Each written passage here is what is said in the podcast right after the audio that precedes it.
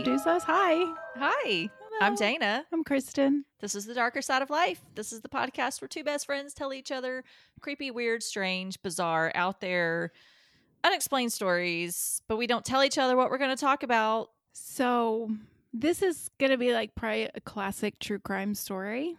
I'm guessing you've probably heard of it, but I don't know how much you know of it. Okay. Probably bum you out.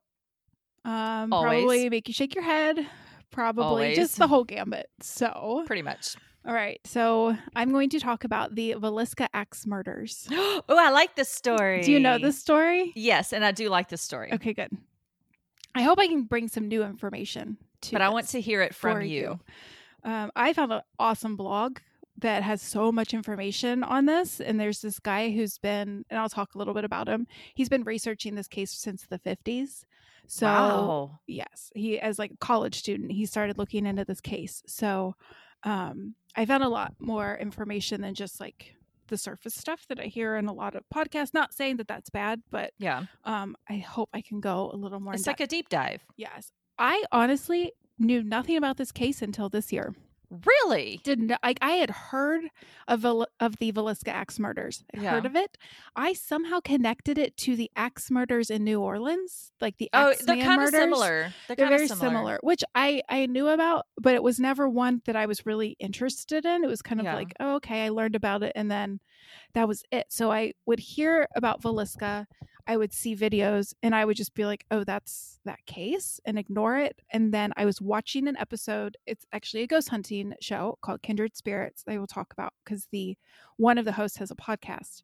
It's probably one of the better like ghost hunting shows out there Yeah. uh, but they there was an episode on Villisca, so I was like, okay, whatever, I'll watch it. And then I realized I'm like, oh, this is a totally different case. Like, this is totally new. But it's so Um, interesting. It's really It's interesting. so sad too. yeah, that's why I'm going to bum you out. And just a like heads up, there are kids involved in this, Oh yeah. and I uh, will be as respectful as possible. There are some things I have to talk about because you kind of have to talk about them to understand what happened. But I will be, I won't go into a lot of detail with the kids because Yeah. I know that that's really hard. So if you have a hard time listening to stuff with kids, then you either want to skip this or just kind of prepare yourself. So it is a very interesting case, though, I will say. All right. So my sources. Actually, don't skip it. I take that back. Never skip one of our things. Just Just- just be prepared because I think hit the fast forward it. button, It like the- 30 hit the fast forward seconds. button. Yeah. Just 30 seconds fast forward. Yeah. Um, okay, so my sources, um, Wikipedia, obviously.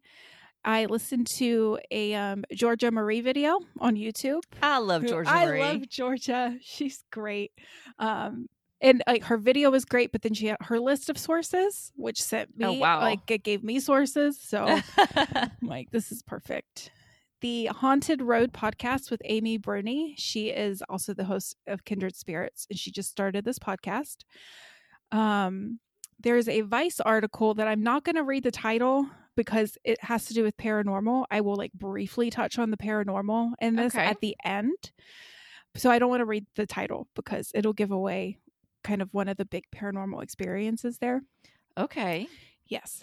Um, which I bet you don't know, which that's Probably be not because I just know the true crime aspect of it, Mhm. not so much the paranormal aspect of it. yeah, this was going to be a two part with half of it being paranormal, but Yeah. I just I'm not comfortable without having been there to actually like write Yeah. a whole podcast for it. Um, the Smithsonian Magazine had a great article on it. The Des Moines Register, um, VilliscaIowa.com, and IowaColdCases.org. All right, so a little bit about Villisca, just to kind of understand the town we're coming into. It is a town in Montgomery County, Iowa. It's in like the southwest part of the state, I would say, Yeah. towards like the bottom corner. In 2019, the population was about 1,142. But in 1910, so this was the 1910 census, about two years before all of this happened, the um, population was a little more bustling. It was like just over 2,000. So I like the way a little more bustling is just over 2,000. over 2,000. but you think it's this, you know, it's the 1900s. It's For a small town, I mean, I guess that's Yeah. pretty big. yeah, they had a lot going on. They had they had a lot. So um, it seems like the population kind of peaked between 1920 and 1930, and then it has declined ever since. So Yeah. small town. Yep, that Great Depression will do that in that part of the world Yeah, absolutely. or the country, I should say. According to VilliscaHistory.org, the town was first known as a settlement called the Forks, and it sat between the Middle and West Nodaway River. So the first part of the town was laid out in about 1858 by a D.N. Smith of Chicago, and he named it Villisca. It was a word meaning, quote, pretty place or, quote, pleasant view in Native American. So I was Okay. like, okay, well, what Native American? Like, yeah, which tribe? Yes, because I, like it just listed Native American. I'm like, well, there's many Native American, and they all speak different Okay. languages. So I kind of want to know what Native American. Probably a regional tribe of that Right. area. I did look at look it up. I tried to find. I tried to first find the word Villisca, like to like clear, Yeah. like make sure that that did mean pretty place in Pleasant View. I couldn't, but I did find that there were a couple tribes in that area. There was the Oto tribe, Mhm. O T O E. O T O. Yeah. A T O O T O E Otoi Oto. Sorry, I don't know. Um, and or the Missouria, so Missouri with an A Yeah. in the end. Cool. So those were kind of the tribes in that area at the time. So they just said, you know, that word Villisca originated from the original inhabitants of the area. So this is why podcasts take me so long because I'm like, okay, Native American. What Native You go down American? rabbit And then hole- I rabbit rabbit holes holes. I went several with this one, like several. that so but to me I, that's important. I'm like, I you you got to tell me more.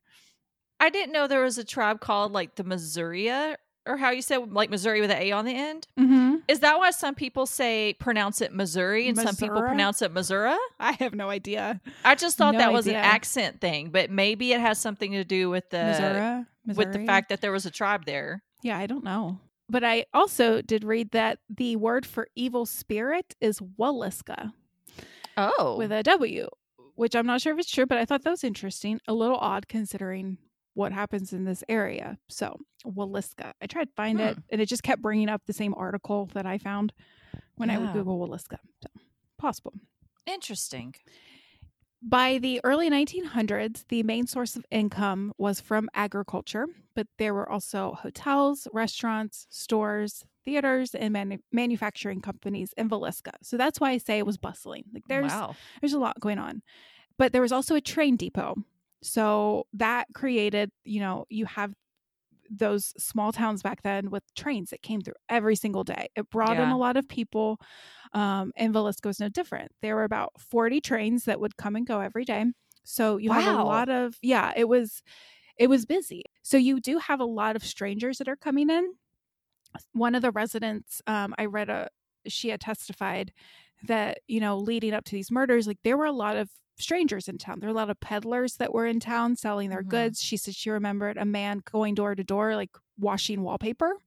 Like that was just normal then. People came into town and they needed money, and it was like, hey, like my services, I can wash your wallpaper for you. Or That's I'm- weird. yeah, but that was normal then. That's just Yeah. kind of how it was. Now, if somebody walks on the door, knocks on my door, and is like, "Let me wash your walls," I'd be like, "Call the police." This person Nowadays, if somebody gonna kill me. Nowadays, if somebody knocks on our doors, you just don't answer and just watch Yeah. them oh walk God, away. no, I pretend like I'm gone. I'm like anybody, anybody who's knocking on my door, I already know is coming. So yeah, if I don't expect you, you're not gonna you're not gonna Right. get an answer. So which is kind of sad. I I think it'd be fun to go back to the days where like you have people coming by to wash your wallpaper, and it's totally fine. Like in the seventies, no wonder they had so many serial killers. But this was in the 1900s. Yeah, still So- though. It's even easier to get away with back then. Can you imagine how many people got murdered or serial killers or committed major crimes back in the day and just were never caught because it was so easy to get away with back then? Mm-hmm. You didn't have Yeah. surveillance, you didn't have forensics, you barely had police departments in yeah, some but places. people crimes were solved. I always think of Pearl Bryan. I'm like, that was solved from a shoe. Like That's crazy. no forensics, but that was solved from a shoe. So I Yeah. mean, stuff did get solved then. It was just done in a very different way. We're kind of spoiled now with what we have. Yeah. Um, I always wonder. spoiled. We're spoiled in the way we can solve crimes. well, I think we've got forensics. Like we have so much more Yeah. available to us to test for forensics, and now with like, um, you know, DNA matches that we can look back in databases and connect them through family. Like, you know, that's. I always think about if somebody from 1900s Villisca could see what we do now, it'd be like, holy crap! Like, blow their mind. Like you can. okay. okay. I'm gonna put down the axe now. I'm not here. I'm gonna do it. I'm gonna leave. I have second thoughts. In 1912, just a little fact about the town, there was an armory that was constructed on the north side of town. It was publicly funded. It housed Company F, and they would go on to assist in Mexico, World War One, World War Two, Korea, and Vietnam. Wow. So yeah, so the town had a lot going on. But what the city is most known for is what happened in June 1912. And Aw, when you look up Villisca, like the town's history is not the first thing that pops up. It is It's the axe murders. it's the murders of the Moore family and the Stillinger sisters or the Villisca Mhm. axe murders. You pull up Google, you Google it, and it's like axe murder house. It's I mean, Aw. it's there. So yes. So it's kind of helped bring tourism into the town now, but at the expense of people were Yeah. killed. So I do want to talk about the victims, obviously, get to know them a little bit. So the Moore family consisted of Josiah B, known also as Joe or JB, and I will refer to him mostly as Joe. But Mhm. if you hear me slip up and say Josiah, that's who it is. okay. He was 43 years old. His wife, Sarah, was 39. They had four children Herman, who was 11, Mary Catherine, or Catherine, as she's referred to, was 10, Arthur was 7, and Paul was 5 years old. The family lived at 508 East 2nd Street. They were very well known family. They were uh, well off. They were liked in the community. Like, there didn't seem to be many problems. There was kind of one issue we will talk about, um, but everyone seemed to like them. They lived in, uh, Joe and Sarah had lived in Villisca for about 13 years. And Joe was a businessman. He worked selling farm and agriculture equipment. He Mhm. worked in the John Deere Enterprise, which, as you know, John, John Deere, Deere.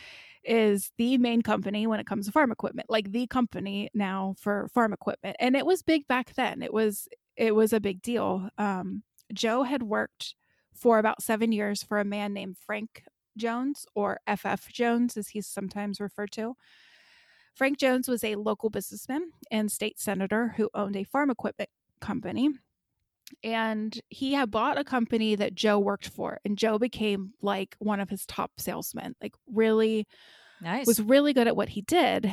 And Joe eventually left Frank Jones's business, apparently over a dispute that Joe was expected to work um, six days a week, 7 a.m. to 11 p.m. Jeez. right. And he's like, no, not doing that. I mean, You- Good for you, Joe.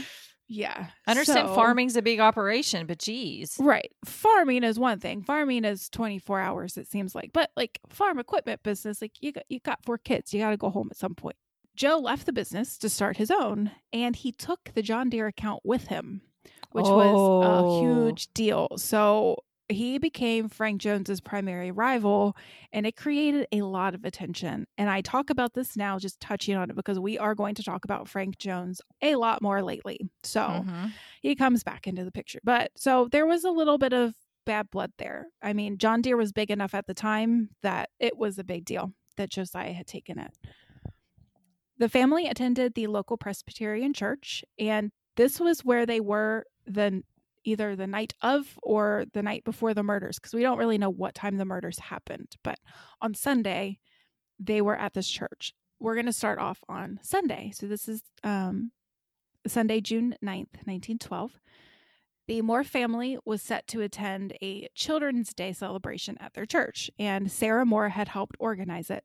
So it's kind of like a end of Bible school, like Mhm. going into the summer. It was just kind of kicking off summer and kind of show off what the kids knew. I like that they still do stuff like that, like way back when. Yeah, I mean, we still do it now. We do like vacation Bible Yeah. school and stuff.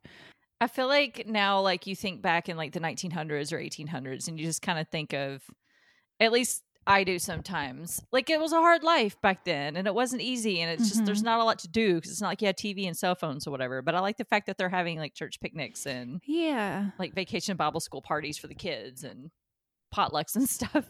Yeah. No, it's definitely like I mean, I grew up in Catholic church, but but still like we did family reunions and everything, so it's kind of that vibe Yeah. of like getting together. Um, but it does seem like an like a 1900s type of thing, like getting together for church service and then potluck and picnics, and so it's kind of. and. I what they were doing guarantee you that party would last all day. Well, we're going to actually talk about that day, about everything that went on. It's just, it's like the whole day was spent like going back and forth between home and church. So, um, but also at the Children's Day celebration would be two sisters who were friends with Catherine Moore. Their names were Lena and Ina Stillinger. So, yeah, like I said, I want to talk about the day of Sunday, June 9th. And I got so much information from the blog. It's called the 1912 Villisca Axe Murders blog, with a lot of information from this Dr. Epperly, who researched it since the 50s. But I was excited to find out like more about that day because so much of what you read about this and what you watch about this and listen about this, it just starts off with the murders. And I'm like, but I want to know Yeah. more about the people and I want to know Mhm. more about what happened that day and like what their day was like and what the town was like. So I got to learn more about kind of what had happened even around town that day. So I wanted to kind of go more into that and just talk about like what the families were doing that day because And plus, somebody was a murderer uh, around town that day. Yes, possibly. Or they weren't yet in town. We don't know. Yeah. We'll talk about that. But um so June 9th, it was the Children's Day celebration, and Lena and Ina, they lived outside of town. They lived about a mile and a half from the Moore home, but they were going to come into town to then attend church and the Children's Day celebration with the Moore family because they were friends with Catherine. They had uh, this entry I read. They had these white dresses that their mom like wrapped up really nicely for them that they could carry into town. Which just even thinking about that, I'm like, you have these two little girls. I think they were, I can't remember their ages. I should have written that down. They may be like eight and 11, but they just like walk a mile and a half into town. It's like, you gotta walk Yeah. ahead of you. I guess so. it's just Yeah. so, such a different world. But they, you know, they took their white dresses and they walked into town. They stopped first at the Moore house to drop off their dresses.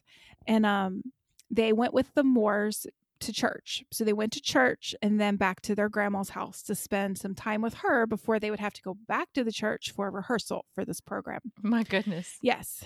Um, the Moore family had their usual Sunday routine.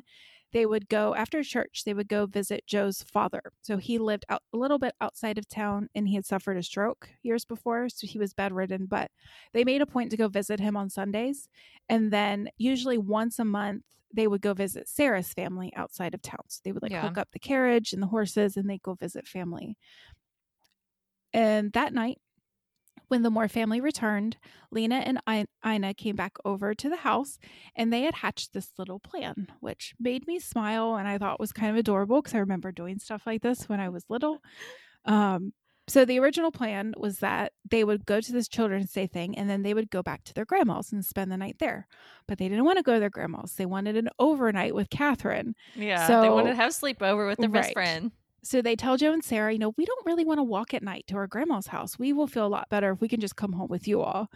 And so Joe and Sarah are like, okay, like, yeah, you know, we just need to check with your family. So they rang their family, they got the okay. And so, like, it was set, like, the overnight was set, which I just think is adorable because I did that so many times growing up where it's like I'd be hanging out with friends and be like, we want to have an overnight. How can we convince our parents to do it? When most of the time it was like the parents were like, yeah, sure, we don't care. Like, It gets you out of our hair. Like, Or it's like fine. I would ask her something like that. I'm like, Mom, can Emily spend the night tonight? And like Emily's standing right there. So my mom is like, I have to say yes, or I'm going to disappoint these children. so, Yes.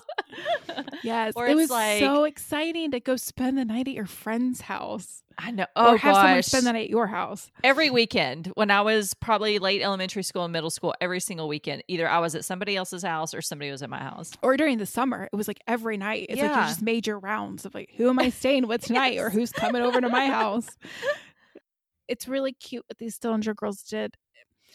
It's also sad because of Yeah, what happens know to them. happens. But at the time, like it was just kind of adorable. Like let's just let's get this plan to stay here. We don't want to stay with grandma. We want to stay with the Moores. So the Moores and Stillingers went to the Children's Day celebration. So there would be things like eh, Bible verse recitation. The kids would sing songs and just kind of show off what they learned during Bible school.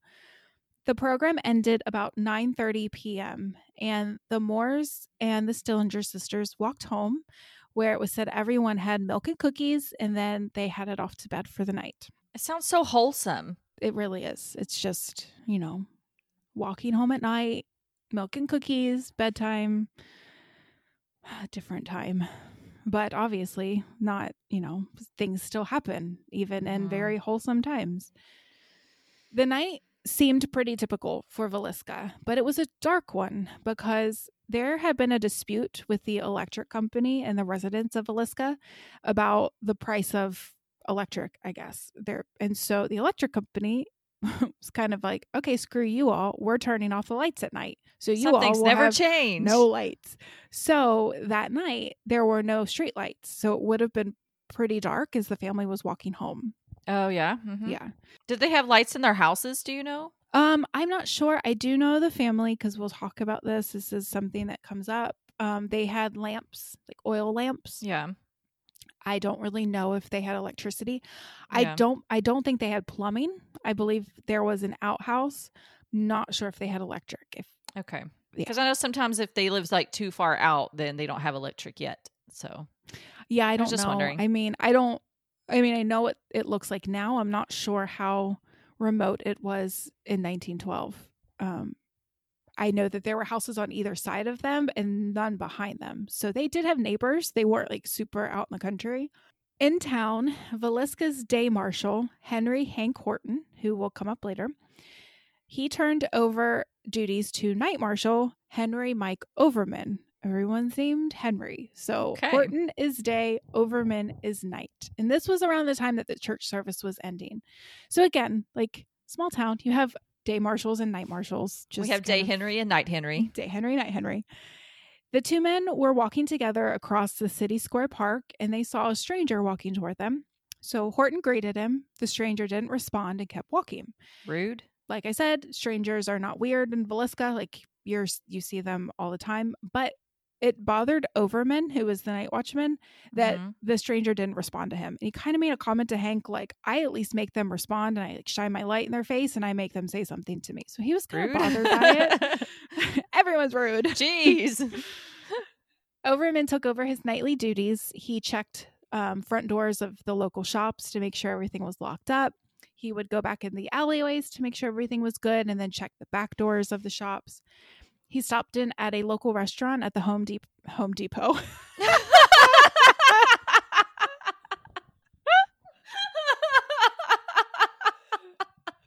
nope.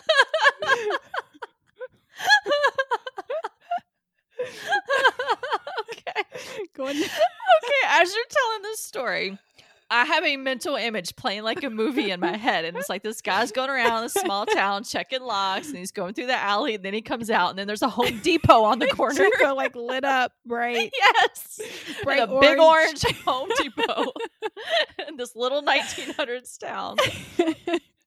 Okay. Not a Home Depot. He was not at a with a local restaurant apparently at the Home Depot. it's inside the Home Depot. Like we have McDonald's inside of Walmart.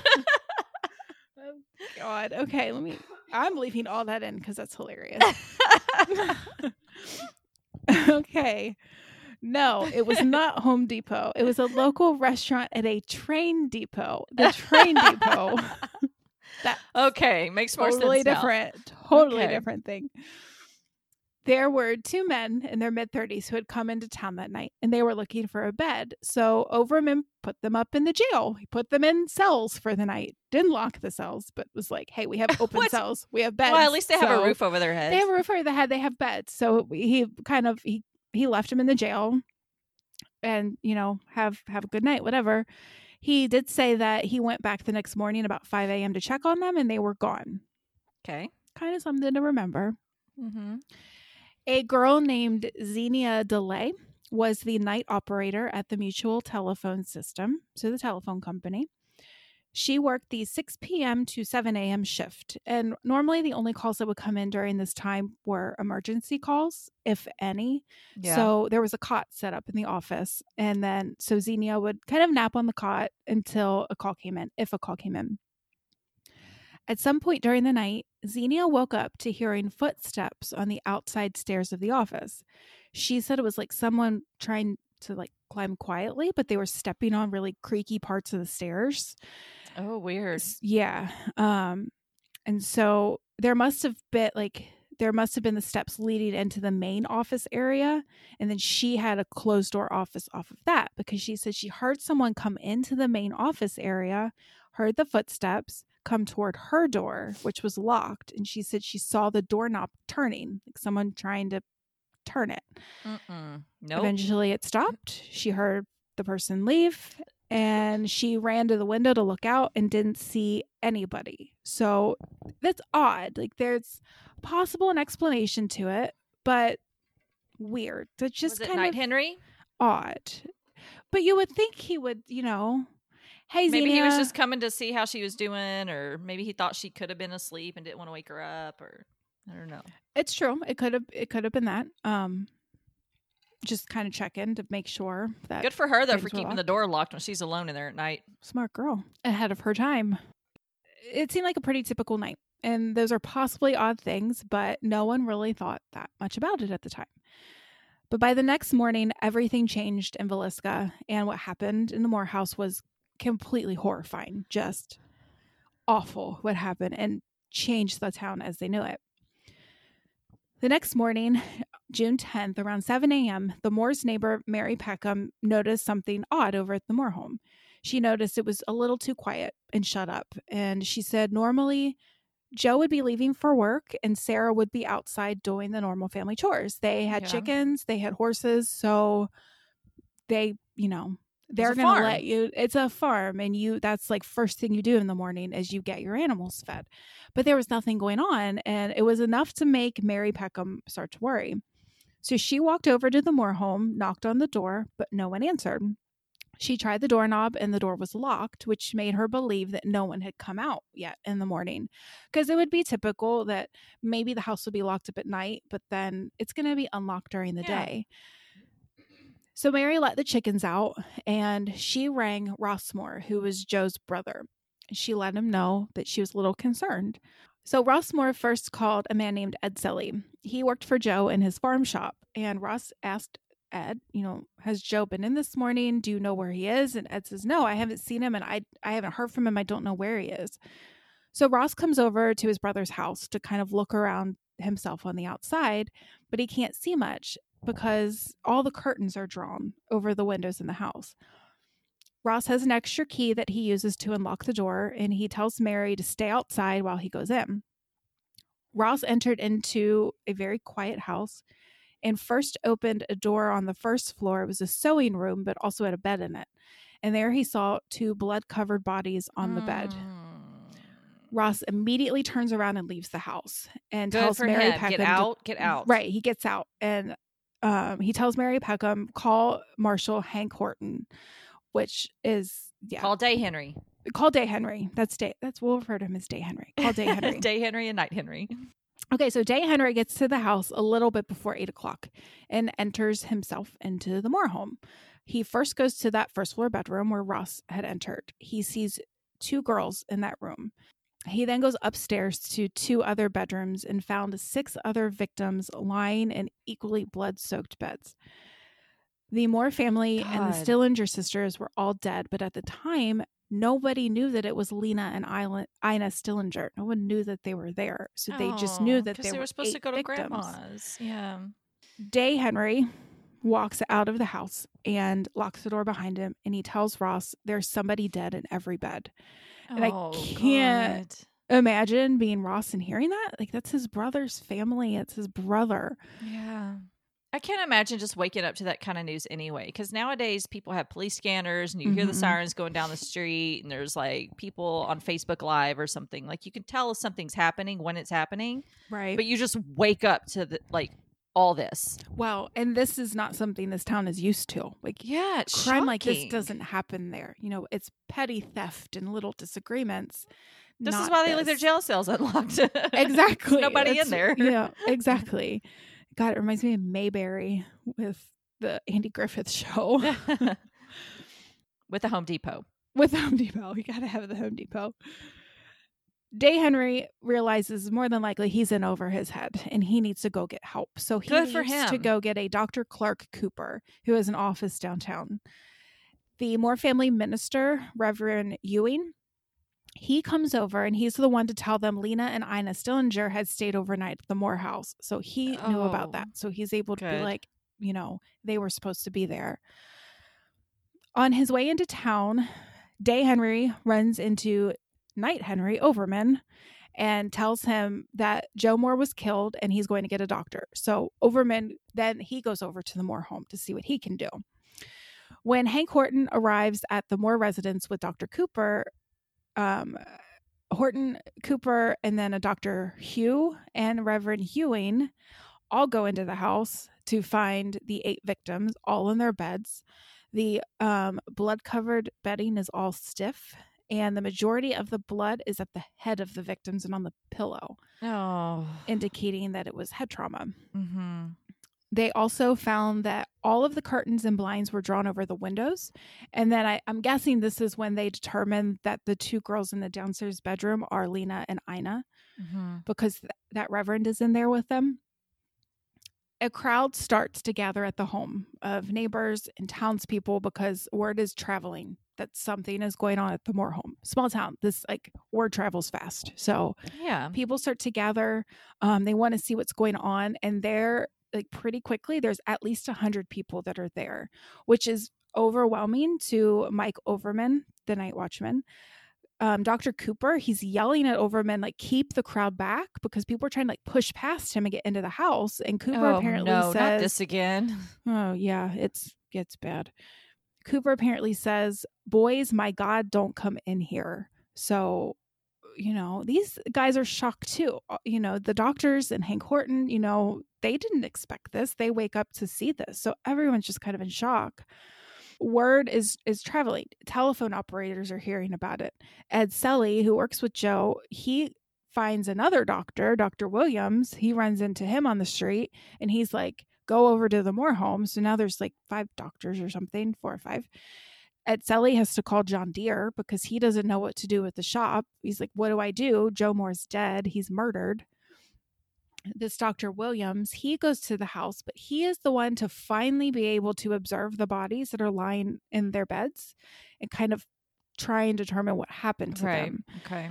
So he first goes upstairs to Joe and Sarah, and he wants to check for rigor mortis. Um, he kind of like lifts them up from where they're laying and lets them Mhm. fall back down. And he estimates that based on rigor and then the blood, that they've been dead for about five to six hours. Okay. Um, the bodies of Joe and Sarah both laying on their backs, and Sarah's head is kind of leaning a little bit toward Joe. He then examined the Moore children, Catherine, Paul, Herman, and Boyd, to determine the same thing. Um, not going to go into wounds for them. Mhm. Um, they are obviously deceased, and there is no evidence that anybody woke up during the attack. Any of them woke up during the attack. Hmm. In the downstairs bedroom were Lena and Ina. Ina was on the west side of the bed. Lena was the only one that showed evidence that she possibly woke up during the attack. She was on the east side of the bed. She was about a third of the way down the bed with wounds like above her shoulders. Okay. She's lying almost sideways. Um, it's confusing. We don't have pictures. We don't have crime scene photos. No one Mhm. knows what have happened to those. They were taken, but no one knows where they are. I don't know if she's like laying across the bed or if she's like turned over on her side. I but she was in a way that they thought she probably woke up. She was Yeah. in like an odd position. Okay. Um, there's blood on her pillow, but her head is toward the bottom of the pillow.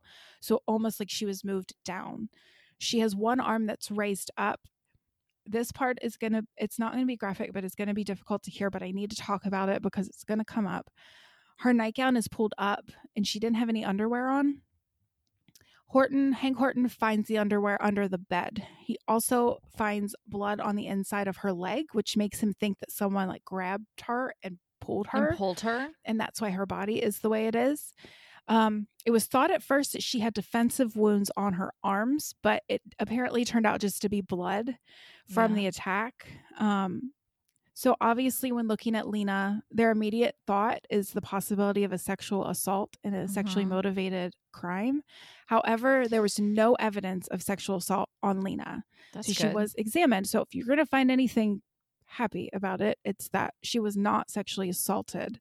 Um, I will talk about I will talk about some possible thoughts I had on her positioning and why maybe her nightgown was up. Why even maybe her underwear was off. I don't know, but Okay. When you talk about that, I have a question, maybe. Okay. Or not You really a can- question, just a observation, I guess. okay. Do you want to say it now or do you want to wait? Well, I was just wondering since everybody in the house died, Mm-hmm. he would either have to try to kill her first or last. It We'll seems go like into if, he, if sexual assault was a motive, then he would kill everybody and try to like have his sexual assault victim be last, They so nobody they think they him. will go into what they how they think it all happened and Okay, who good. went first um which i will talk about um so hold that thought the axe and suspected murder weapon was found in the stillinger bedroom it looked like it had been wiped clean or attempted to be wiped clean but there was still some blood and hair on it on the Mhm. blade i don't know why the killer tried to wipe it clean i it's odd. I don't know. The axe it was determined belonged to Joe Moore and had been out in his coal shed. So it had been taken from the shed and used to kill the family. So I'm going to talk about how they believe the crimes happened. Um, this Okay. is taken from eyewitness accounts from some of those first people to enter into the house, some of those doctors, Hank Horton. Um, because unfortunately, people got into the house, neighbors, townspeople they were basically running around room to room as people were trying to examine the bodies. They were in the middle of a crime scene. They were taking things from the house. Oh God. Up to 100 people touched the axe, they believe. So contaminated. But Well, they just show and tell, pass it around or something. I don't hey, everybody, understand. look at this. Her, her, her. My I don't God. understand. I don't like Why would you want to see something like that? Like, why is that? I don't know. I I thought about that and I'm like because you hear about that. I thought about Pearl Bryan again because they had like people selling like merchandise outside of her crime scene. And I just, I don't get it. It seems like something people would do today because we're a-holes today and we do stuff like that. Like we're such a messed up society today. I'm like, back in the 1900s, you guys seem so prim and proper and like respectful. What are you doing? You're like taking parts of crime scenes and parts, like things off of people's bodies. I don't get it. But I guess now, like, I guess Humans are always garbage. I guess now because we realize what forensics does now, like if I Mhm. walk into a crime scene, like I I'm wouldn't leaving evidence behind, Yeah. um, then maybe they didn't realize. Like we know the implications of it. We know the implications of contaminating a crime scene. Maybe back then they didn't, and it was just you didn't have the 24 hour news cycle to give you details. You didn't have YouTube channels, podcasts. You didn't have those things. You didn't have Facebook, social media. So the only way you're going to learn about anything is if you're like, let's go into the crime scene. Like, but I don't need to go in and see like eight dead people and like No, six dead course you don't. children and all this like bludgeoned to death. I'm No like, one that's needs to just, do that. I trust you if you tell me that that's what happened in there. I trust you. But also, people used to have picnics at hangings of black men and black Oh, people. they used to have picnics at Civil War battles and I stuff. It's like, like- let's get on top of the hill and watch these people kill each other. Like, what? I'm glad that we've moved away from that, but it seems like something that would happen today, to be honest, with how we are. So, how they think the crimes happened based on what they observed when they first entered into the house. They believe that the killer started in the parents' room, which makes sense because you're going to take out the, The adults, adults. first. Um, neither victim appeared to have woken up and were found obviously still in bed, likely dying pretty quickly after the attack. There were allegedly blade marks on the ceiling of the bedroom, which was not your typical ceiling. It kind of slopes down. Oh yeah, okay. Um, so I don't exactly know what part of that slope those marks were. I don't know if they were in the lower part or if they were like way up into the top. Yeah. The majority of what I've read said that Joe was the only one to be hit with the blade end of the axe. I was Oh, gonna say if there's blade marks in the ceiling, that means he used the blunt end. Yes. Um, Joe had wounds from the blade and also the blunt end. The rest of the family, rest of the victims were only hit with the blunt end of the axe. I do have a theory why I will talk about that. Because people have theories about why why Joe had the blade wounds as well as the blunt wounds. After killing Joe and Sarah, they believe the killer went to the bedroom where the Moore children slept. The Moore children were all killed in their beds with the blunt end of the axe.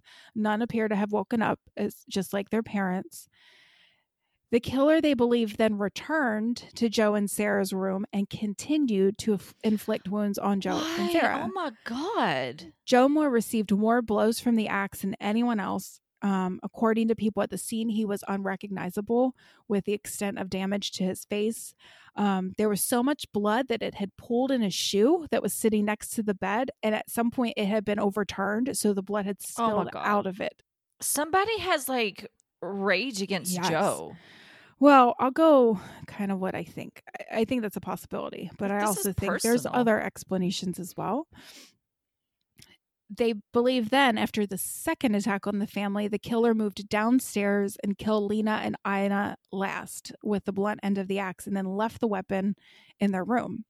Do they think that the killer knew that the two girls were in the bedroom or was he maybe know. just checking on his way out and it's like, "Oh crap, there's these two girls spending the night. I got to kill them too." That's my question. We don't we don't know. It could have been he could have known they were there. He could have not known. Maybe he heard them. If Lena it seems started like it was a last up, minute decision to for the girls to spend the night. So Right. It could have just been like peeking into the room as he walked out and realizing there were two other girls in there. So we don't know. We don't know if he knew or if they were just unfortunately there. I mean, unfortunately that all of them were there, but Mhm. Montgomery County Coroner Lindquist and Undertaker J.L. Smith both toured the house, and there were some really odd things that were found. Every victim's face was covered with a cloth or with bedclothes. Yes. See, you didn't know that, did you? No, I didn't. Is this something that the killer did or something that the like the priest may killer did. or somebody after The killer did Whoa. because they they said it was stiff, like it was like stuck to like it had Oh, dried. the blood had dried? mm-hmm. Oh. Every single face was covered. Every mirror or glass surface in the house was covered by some kind of cloth or clothing. It was hung over it. Yes. Every single window had the curtains pulled, and the two windows that didn't have curtains, they found a skirt that had been ripped in half and then pinned over those windows. Yes. See, I'm so excited. Somebody you took don't know some time. Mhm. Somebody took some time in that house. This But- had to have been done after. Covering mirrors is an old superstition. Yes, So people believed that when people died, you cover the mirrors so their souls don't get stuck after death and they can move on. Were they covered because someone didn't want their spirits to be trapped? Or did the killer not want to see himself as he was committing these acts? But everything was covered. So we don't know. We don't know what it was. This is another weird one. There was a slab of bacon wrapped in either a towel or a cheesecloth left on the floor in the Stillingers' bedroom. Believed Bacon? To, bacon. Believed to have been cut from another slab that was found in the icebox. Bacon. Like, obviously, bacon then was Like- not like now. Like, we buy like some hickory smoke, like sliced. like it's bacon. like a chunk of Well, yeah. bacon. Yeah. Yeah. A chunk of it was found just sitting on the floor in the bedroom. Bacon. Huh. I'm so excited you don't know this stuff. And So I'm there's like bacon in the you. okay. Just chilling. Yes, with the rest of it in the icebox. Hmm. Don't know. Was the killer hungry? Was he planning to take it with him and forgot about it or got rushed? I also read in a couple places that there was a bowl of bloody water that was found that they believe the killer used to wash up. But then I also read that it was just dirty water, not bloody. But there was water Okay. that was found. Well, a lot of places back then didn't they used to have like a pitcher and bowl of water that Like a people could have in bedrooms just to wash up? Yeah. This was in the kitchen, I believe. Okay. Um, the lamps were found in weird places, and I mentioned these lamps before, like the oil lamps with the Yeah. wick, and then the chimney that the glass chimney that goes over them. There was one at the top of the steps, kind of on the floor, that um, Hank Horton had to move when they walked up, just kind of like sitting at the top of the steps. But then there was one at the foot of Joe and Sarah's bed, and then one at the foot of the Stillinger bed. Both had their wicks bent down, and both chimneys were removed and put underneath the dressers in the rooms. What? Yes, weird. It's weird. Why? Like, why? That's what? You know, if there were just lamps that were found, I wouldn't think anything of it. But it's like very specific. The wicks bent, the chimneys removed, sitting at the bottom of the bed. It's it's just odd. Like it's very Uh-huh. eerie. Like this is all very eerie stuff that doesn't make sense and doesn't seem to connect. Why would somebody do that? So there was also a pocket watch of Joe's that was found left in the Stillinger bedroom. So it could either be maybe the killer meant to take that and just I forgot, it, or he'd been keeping track of time, possibly, if he needs to make sure he gets out of the house before it gets light outside. Um, doesn't seem like it's a robbery. Like that was left. There was some money that was left. Sarah still had her wedding ring on. So it Mhm. doesn't seem like that was going to get taken. So I think it was to keep track of time. That was kind of my first thought. Okay. Obviously, like they're probably not going to have clocks everywhere. Yeah. Um, but the, you know, he's I say he because more than likely it's a he. Um, he's going to want to make sure he gets out of the house before it gets light outside. There was also no blood on any of the doorknobs, and the only blood leading away from the beds was one drop that was found, and it was no bigger than the end of a finger. There were no blood trails left anywhere. Like outside nowhere? What do you take his shoes off or something? Or like Nothing. change clothes or there was no blood left. There was the Oh. blood in the bedrooms, but and there was blood on like the walls around the bed from the murders, but nothing leading like nothing in the hallways, nothing leading from each bedroom, nothing. Huh. I don't know how that makes sense unless he cleaned it up. He must have cleaned it up. I wonder if he changed clothes. Like put everything in a trash bag and just took it with him. That's gonna leave a mess on Those you. Murders gonna are gonna without be- getting bloody. They're going to be bloody. I mean, you had a shoe that was filled with blood that was just like sitting beside the bed. So he's going to be covered in blood. How do you not leave blood evidence somewhere? I think he changed clothes. And Yeah, plus, you're not going to be walking outside like covered in blood either. People are going to suspect you for things. So right. I think he changed clothes. I think. I or think he left i don't know or he left when it was still dark we don't we don't know But still, he would leave blood spatter somewhere. He had to leave the house, and surely Mhm. he'd be dripping with blood. right seems like you could like follow the trail and find out where this person went but there wasn't blood left there were also axe marks on the ceiling in the Stillinger room and there was some drywall dust laying on the bed so he also hit the ceiling Hit that the way ceiling. Damn. they believe the killer left through the front door taking the house keys with him and locking the door as he left because the door was locked yeah weird just like chilling Damn, like dude. all right time to go walk outside lock the door and leave like and to go out the front door Mm-hmm. You have a thought i can tell Well, I was going to say he could have changed clothes, or this, this is going to sound really kind of off the wall. He could have undressed, got like totally naked, killed everybody, then washed up, and then put his clothes back on. hmm that's the theory with lizzie borden Yeah, because I mean, he's probably going to know he's going to get his clothes bloody and dirty and stuff. Yeah. You could wash your skin off pretty easy. yeah but then wouldn't there have been wouldn't you have fi- found any like bloody footprints or something Yeah, it seems like you would. unless he wore his shoes Well, if they would have let the hundred people not go in the house, they True. probably would have found some footprints. True. So, one thing that I heard, I always thought was fact, like everything I read, listened to for this was that, um, but I'm not sure if it's true or not now because then I saw something that disputed it. But it was that investigators went up to the attic and found used cigarette butts up there, and they believed that the killer had gotten into the house while the family was gone and waited in the attic for them to go to bed to then kill them. But then I also heard somewhere that that didn't happen. So Hmm.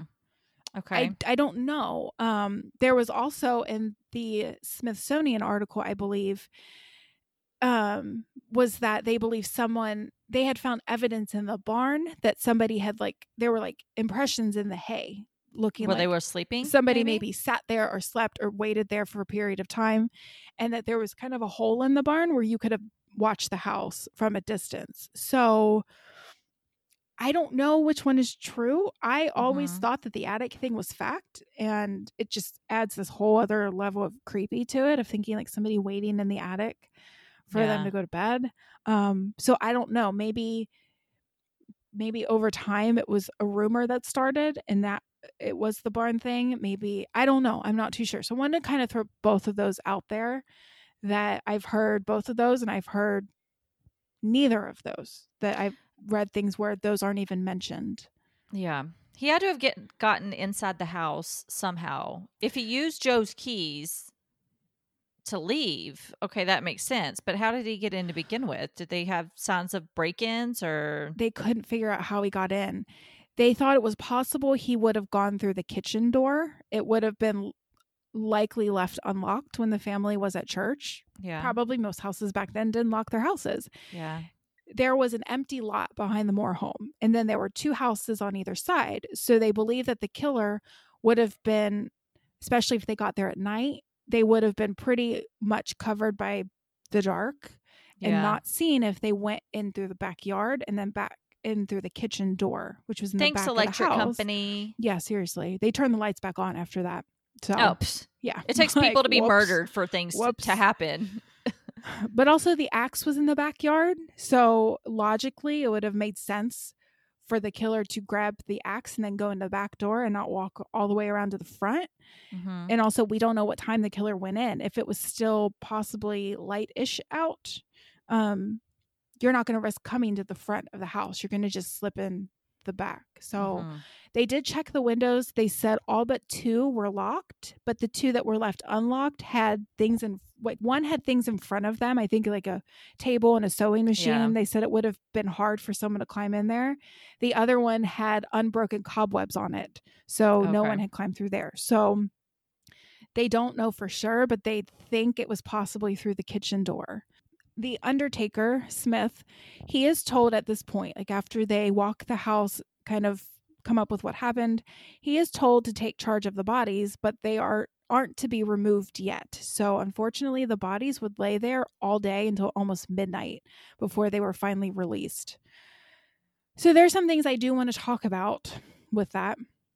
Some thoughts I had, and I want to talk about the axe wounds on Joe and that a lot of people think because of the damage done to him that he was targeted out of anger which I think is possible that he received the most damage out of everybody and he was also someone who received the only mark or the only wound from the blade of the axe. Yeah. What do you think? Cuz I have some theories, but I want to hear what you think. I don't know. It seems like it's personal for it to be so brutal. And if they think that, I don't know how they think that he killed Joe and Sarah first, then went back and killed the children, and then went back for some more. If there was no footprints, how I don't know how they know that. But it I seems like think- it's very personal. So I believe that some of the wounds they determined occurred uh post-mortem. So obviously Oh, like okay. So those wounds are obviously going to be different because your heart has stopped beating at that point and there's not Yeah. blood flowing so you're going to be able to tell the wounds that happen afterwards so they were able to determine that it came back at some point i don't really know how they determined that it was the parents the Moore children and the stillingers and not or the parents the Moore children the parents the stillingers Yeah. and not parents stillingers parents Moore children So does sense. Frank, uh, Joe's old boss, have an alibi for where he was at night? Like, could his family verify he was home? we'll talk about the suspects because he comes Okay, up and it's crazy. So I I do think it can be targeted. I also think there's explanation as to why it's not, um, and why they maybe came back. I think it makes sense that the adults are going to be targeted first because Yeah. they're going to be more likely to wake up if something's happening in their home. And it makes sense to take out the male first out of a husband Right. and wife. Not trying to be sexist. It just He's going to be the stronger you're going to go for the stronger fight one. fight you more, better, more better. More, He'll better. fight you more better. You try. I try. I have a theory that's going to get a little graphic, but I don't mean to be, but it's something that popped into my head. Why Joe had an, a wound from the blade, but then the blunt end was primarily used on everybody else. this is going to get maybe yucky, but I have to say it. Um, if somebody would have been hit with the blade, there's going to be resistance pulling it out. Does that make sense? Like, Yeah. there's more chance the blade is it'll going to get dig in. stuck. Have And you ever cut like wood when you're before? chopping wood? Yeah. Yes. You have to. If you haven't chopped wood before, This is why I sometimes a wedge. you- sometimes you hit it. And, And it it goes halfway stuck? down and it gets stuck. And even when you like lift the axe back up, it's stuck. Okay. So you have to bang it to get it through.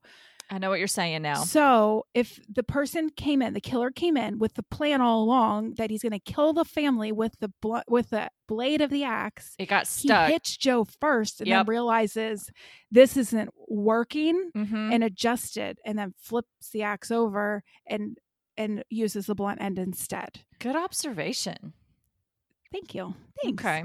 I went into the wrong line of work. Um, So that was just kind of my theory because I I don't think he had a ton of blade marks on him. yeah. Um that was my theory that it was done just kind of as a like this isn't working this is going to take too long so Yep. i need Mhm. to adjust what i'm going to do And people might wake up too if you have might to wake up you have a husband and wife sitting next to each other and i have a theory about that too because people say how did nobody wake up especially sarah you know she's in bed next to him Mhm. and I think it's because people think of this murder as the killer comes at Joe and hits him, and then hits him and hits him and hits him and hits him and kills No, him. he like and knocks out Joe, then knocks out Sarah, exactly. and then goes back to Joe. it's a hit to Joe. It's a hit to Sarah. It happens fast. Neither of them have a chance to wake up. Neither of them have a chance to know what's happening, and so you have this that they'd never move because they are immediately incapacitated, if not killed, right off the bat. yeah. So I think that's why. Um, and also with the the children, I do think two of the boys shared a bed. Um, Catherine had her own bed, and I believe the youngest, the five year old, had a bed as well, or like a little cot or uh, crib. So, uh, you know, I'm not sure Oh God. if they woke up. Um, I don't know. I don't want to think about it. It's but it, it seems that Lena was the only one who woke up. You know, her sister did not. Her sister didn't show any evidence of it. So, um, and I also have a theory about why the killer would go back to the room. That is not a targeted attack on Joe, and that is because I to get think, the watch. But then why hit him just to get the watch? Like That's true. so it could be targeted or i thought also you know this person is clearly not stable and what if you know he's covering mirrors he's doing weird things with the lamp he's got bacon laying around like he's doing weird things like something isn't uh, right? Mhm. and i just think of somebody who's carrying out these murders maybe something in his mind when he's in the children's room is like joe's not dead. Like they're not dead. I need to go back. I need to go back Yeah. and make sure that they're dead. Like almost an obsessive like not accepting that they're gone. So he goes back and almost like overkill just to make sure. Maybe there's a sound that happens you know? As you're Yeah. dying there are sounds that happen and he mistakes that as being somebody still alive so he goes back and does it. So i don't necessarily think it means that it was directed specifically at joe. It could just be the killer is out of his mind and doing weird things. I don't obviously know it for sure but it's just kind of another idea that i had. Doesn't necessarily mean he was targeted do you have any thoughts you would like to share This is nuts. am i teaching you something Yeah, I didn't know about all the weird stuff going on. mm-hmm. I know a theory. Well, you'll talk about theories and mm-hmm. suspects and stuff, and I'll tell you the one that I'm familiar with. But Okay. The sheriff arrives midday to secure the scene. I don't know why it took him so long. I don't know if he's like not in town, if he's like county sheriff and he's somewhere yeah, he might be. Yeah, outside of Villisca. But I was kind of like, um, he probably should have got there sooner. Like you should at least have like a police barricade or something to stop people from coming yeah, Um, for real. because the crowd's huge. And poor Hank Horton, Day Hank, um, he's actually a carpenter by trade. He had no formal police training. He was oh a my gosh, like constables. Yeah. So, but he was a bigger guy. So people Yeah. thought, you know, he'd be able to handle rowdy people.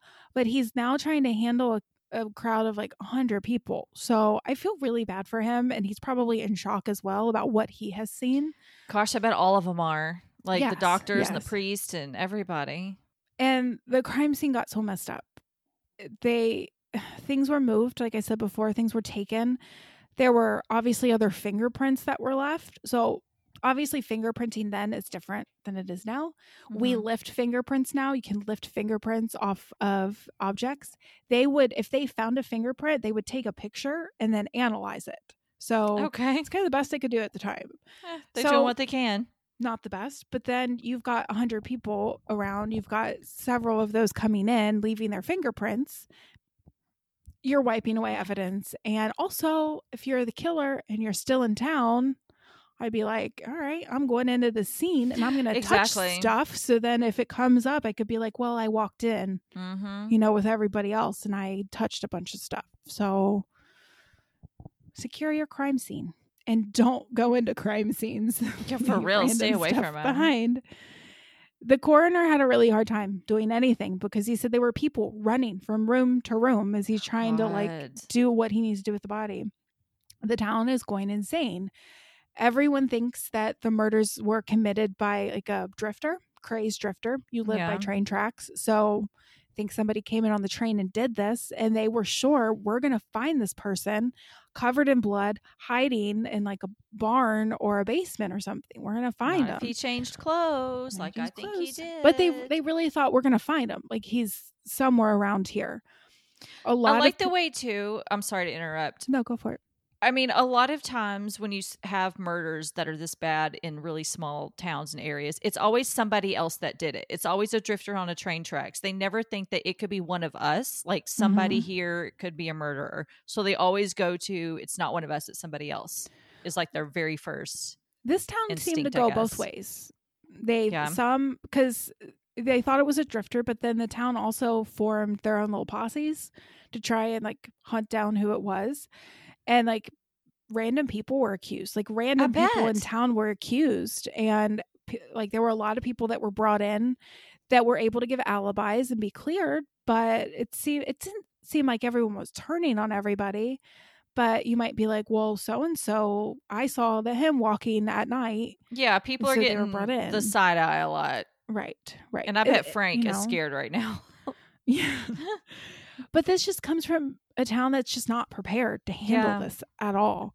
Um, and then when their searches turned up nothing, people were scared because they thought somebody did this and they got away, and we don't know who it is. So, you know, people bought dogs. Like you couldn't buy a dog after today. People Oh, bought wow. watchdogs. People bought locks for their houses. People kept, you know, watch over their house with a gun and then their neighbor's house with a gun. So it Jeez. was They probably went to Home Depot and got some ring Home security Depot. They cameras went to Home installed. Depot. Some wood to like put over their windows. Yeah, Home Depot won't have dogs, but they could bring their dogs to Home Depot once they, you know, when they went to buy their to buy their stuff. to buy their security systems. Yes. Oh, I'm not going to live that one down ever. that was so funny. well, you see the word depot and you think uh, Home uh, Depot. What's the first thing that comes to your mind when you hear this word? Depot. I didn't even I didn't even hesitate. It was just like you went to the Home Depot. oh. The county coroner, Dr. Lindquist, refused to release the bodies until he received authorization from county attorney Mr. Ratliff, who was in Cedar Rapids at the time. So when Ratliff finds out about the murders, hops on a train, and he gets there around 9 p.m. or a little after to then authorize the body to be released and moved. However, at the same time, there were bloodhounds that were brought in from Nebraska and that arrived in town to help with the search. And coroner Lindquist, who, you know, needed to be there at the scene for this body release, decides to chase after the bloodhounds on this search along with 2,000 other people. Oh my god. yes. So the coroner What are the bloodhounds gonna there's like so many other people that's been in and out of this house. These dogs are gonna be so confused. Yeah, they're given the axe to smell. The axe has been handled by over Which everybody passed around like show and tell. So And then you have them running off, and then you have 2,000 people who are chasing them, who are in cars, who are on horseback, who are on Oh my foot. god. Are we playing like the Benny Hill music in the background of all this now? It should be. I mean, and the coroner, the coroner has just decided to run off as well. Like you're not needed elsewhere, you know, with these dead bodies. Like maybe here. with Like, yeah, be with your murder victims. be with the victims. like if I was the coroner, I would go to the house, be with the bodies, and stay with the bodies. Like No. that's what I'm in charge of. Somebody else can handle the dogs. He went on a bloodhound joyride. That's So- not your um not your job. But okay, so I have to have just a little side note, a lighter thing, because the picture in my head is actually from a children's book that I loved growing up. It's my Oh, favorite no. children's book ever. What are you about to No, it's a story. It's the book. If anyone knows this book, I hope my parents still have it. It's my favorite book ever. It's called Andrew Henry's Meadow. And it's about this little boy who is this inventor and he builds all these things, he invents all these things, and he ticks off his parents and his sisters, and they get mad at him. So he gets mad and he runs away and finds this meadow and he builds his own house, like this little cottage in this meadow. And then all these kids from town start to like find his meadow and he starts building all these houses for these little kids based on what they like. Like there's a little girl who likes bunnies. So her house is underground with these little bunny tunnels. There's this kid who likes like airplanes. So he's got one like up in the trees. So and Andrew Henry helps build these. But then as the parents start realizing all the kids are gone, they're like, what's happening? And the dog is the one to alert them to be like, hey, follow me and it's the part of the book where the dog's like sniffing the ground and running after the kids and he has like all the parents in town behind him so that's what's in my mind okay. okay. that's what's in my That's mind not too bad. no it's such a good it's my favorite book i looked it up on amazon and i can get a copy for 96 bucks Oh my god. i think my parents still have it i think i told them please don't give this away because i kind love of it rare ass literature were you reading when you were little? That and Lizzie Borden books. um it was written in like the 50s so it's an old book it was hand me downs like i had hand me downs probably from my mom what she read when she was a kid so with the bloodhounds the dogs ended up on the west fork of the Nodaway River and where they stopped. They were brought back a second time, ended up at the same spot, and then the third time I don't think anything happened. So they were returned to Nebraska and Okay. nothing came of it. Probably because they had too many people around them. Yep. Dogs got confused. On Tuesday, June 11th, a fingerprint expert and assistant warden at Leavenworth Penitentiary named M.W. McClaughry arrived in Villisca to look at the scene. But you're going to laugh at this. I facepalmed when I read this. Oh no.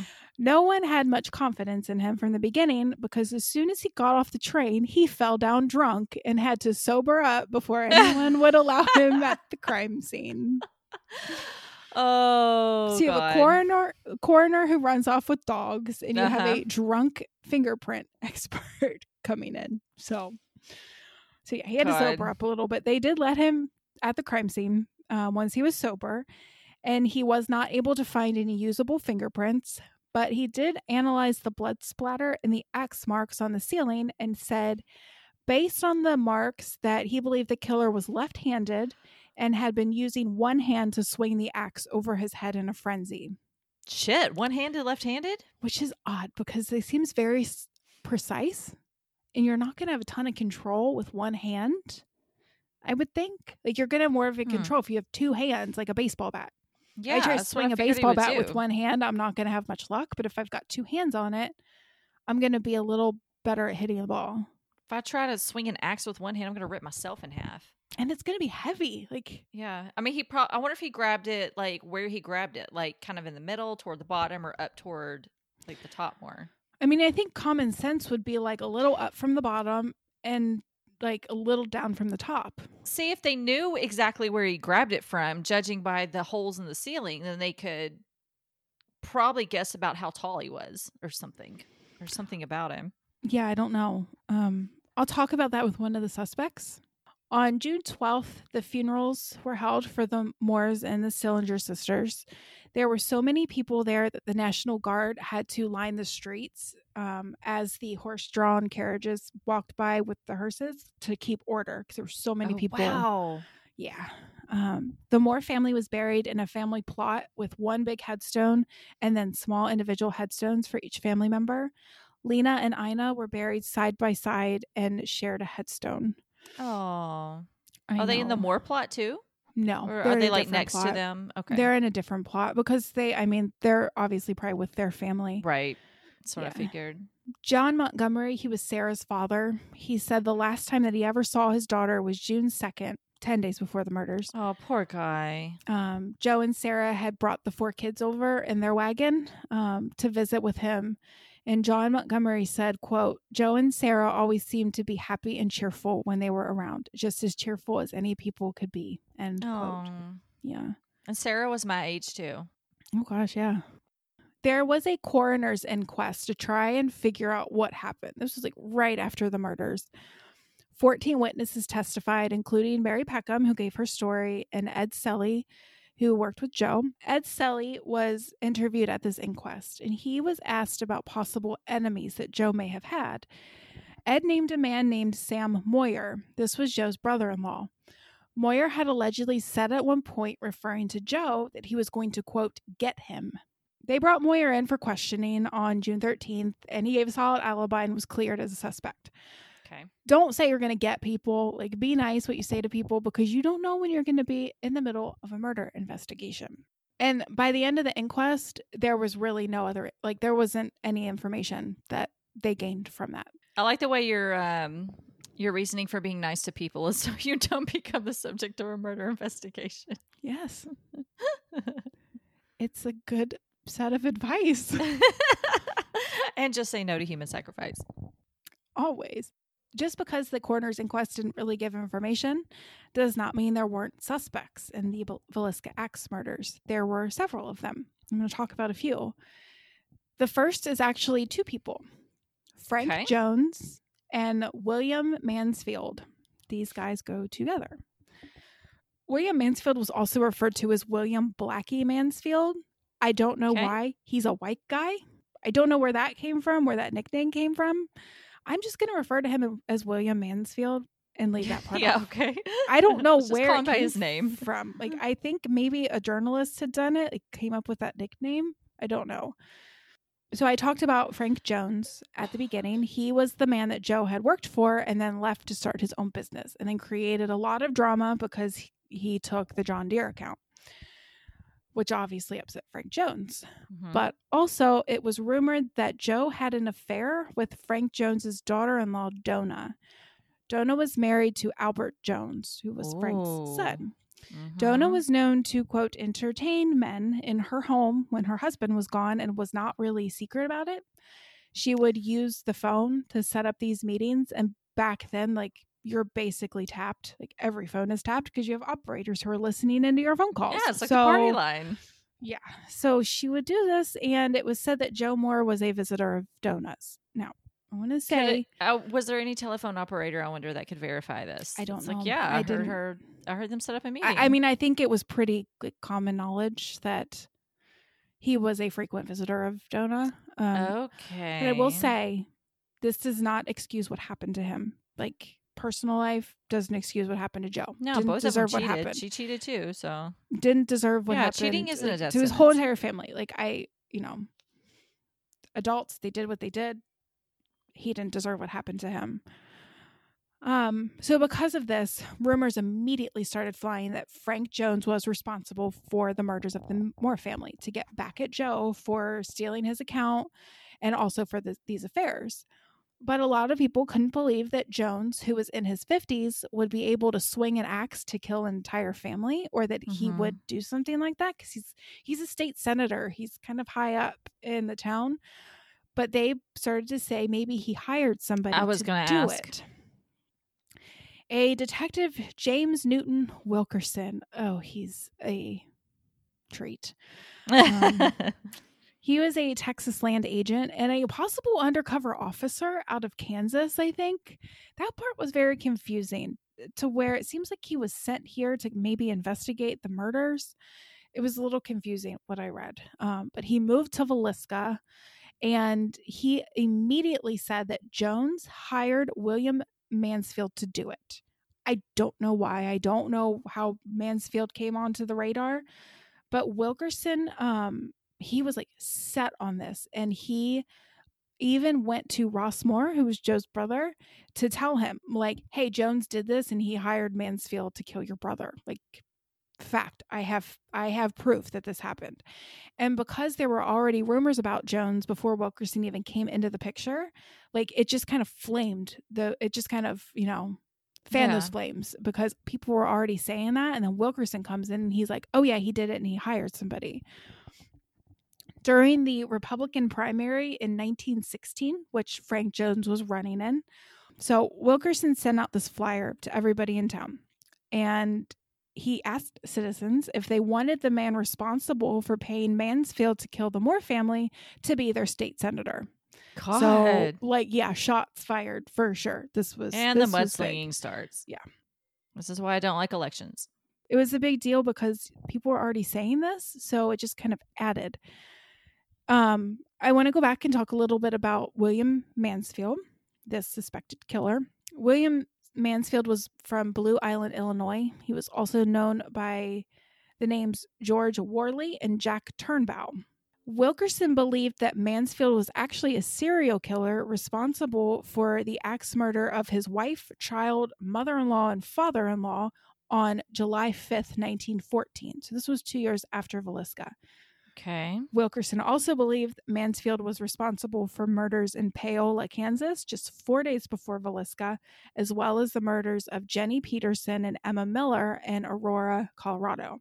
Also seen her name listed as Jenny Miller, but I believe Mhm. that it's Emma. I think maybe that was a mistake when it was first reported.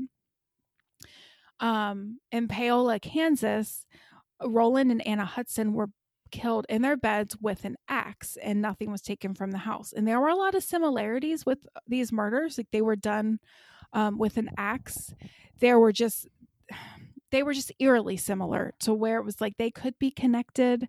Um, Yeah. I believe either one or both of them had weird lamp situations with like the chimney ask, left like, off by the, the, bed there were some we'll talk more about even more murders um that that have a lot of similarities like some had the mirrors covered some had the wash basin with the blood in it or dirty water some had you know bacon on the floor.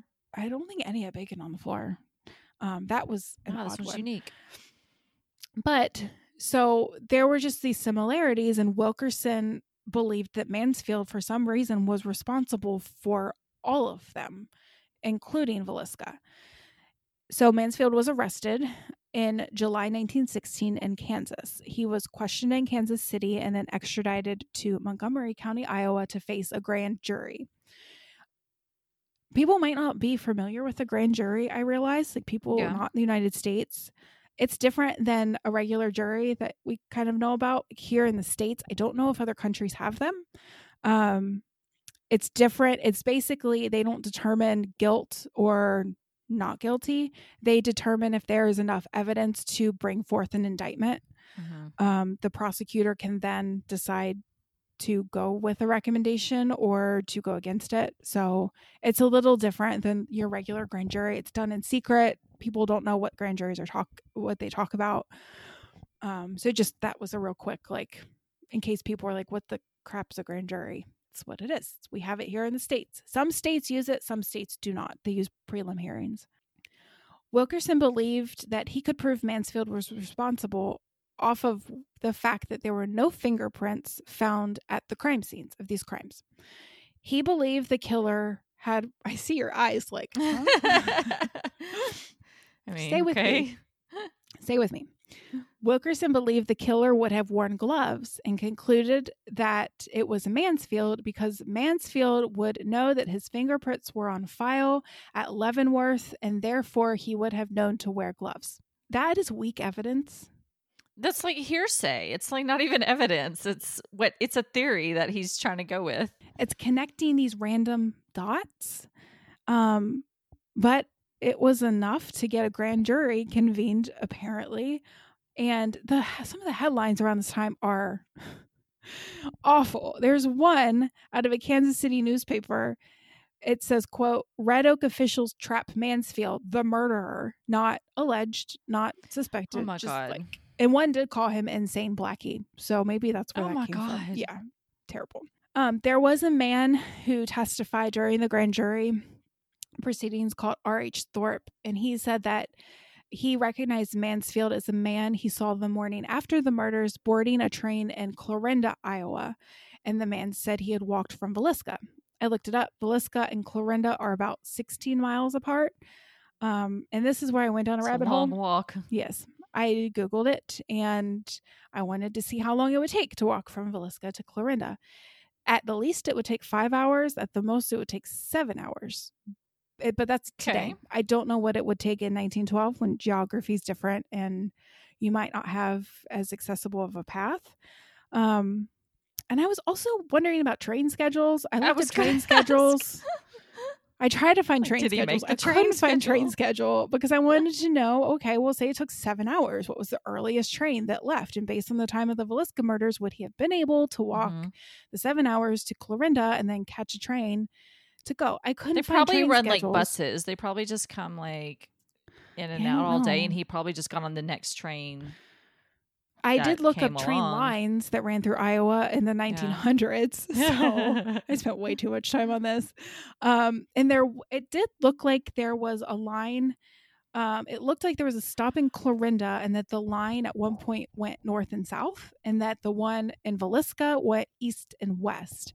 So, if you go south, obviously you go into Missouri um, from Clarinda. But I'm like, why? But then when you go north, you run right into Villisca. So I'm like, why Mhm. would somebody go from Villisca, walk to Clarinda to catch a train that if To they go go, north Villisca. just going to take them in Villisca unless they wanted to go south to Missouri. I don't know. It's one, it doesn't matter. Like, it doesn't matter. It's Yeah. just little things that I wondered about. This is why podcasts take me forever to write up. I spend half a day looking at train lines and train times and whatever. But Mansfield had a tight alibi. He was able to prove with payroll records that he was 400 miles away in Illinois at the time that the Moore family was killed. So Okay. Can't really dispute that one. But the grand jury deliberated a week with this, and that everybody was sure that he, they were going to come back and he was going to go to trial. But instead, the grand jury found no sufficient evidence to indict Mansfield. He was released on July 21st, 1916. Um, and as far as I know, Mansfield was never arrested for the murder of his family. And but despite this, Wilkerson continued to believe that Mansfield had been hired by Frank Jones to do this. And I, I don't know why. I don't like he's not connected to anything. I don't know how you can say he's responsible for all of these murders. We can't even Mhm. connect him to one. But Wilkerson wouldn't let it go. And um, he believed that Frank Jones had used his people to stack the grand jury and that he believed it was all rigged. Oh God, Mm. we're getting into conspiracy theory territory now. Oh, we're gonna get into conspiracy theory territory with this dude. Um, and Wilkerson openly accused Frank Jones and Albert Jones and Mansfield of this, and both denied it. And so, Jones's career, his political career, failed, and it split the town um, because Jones was a Methodist.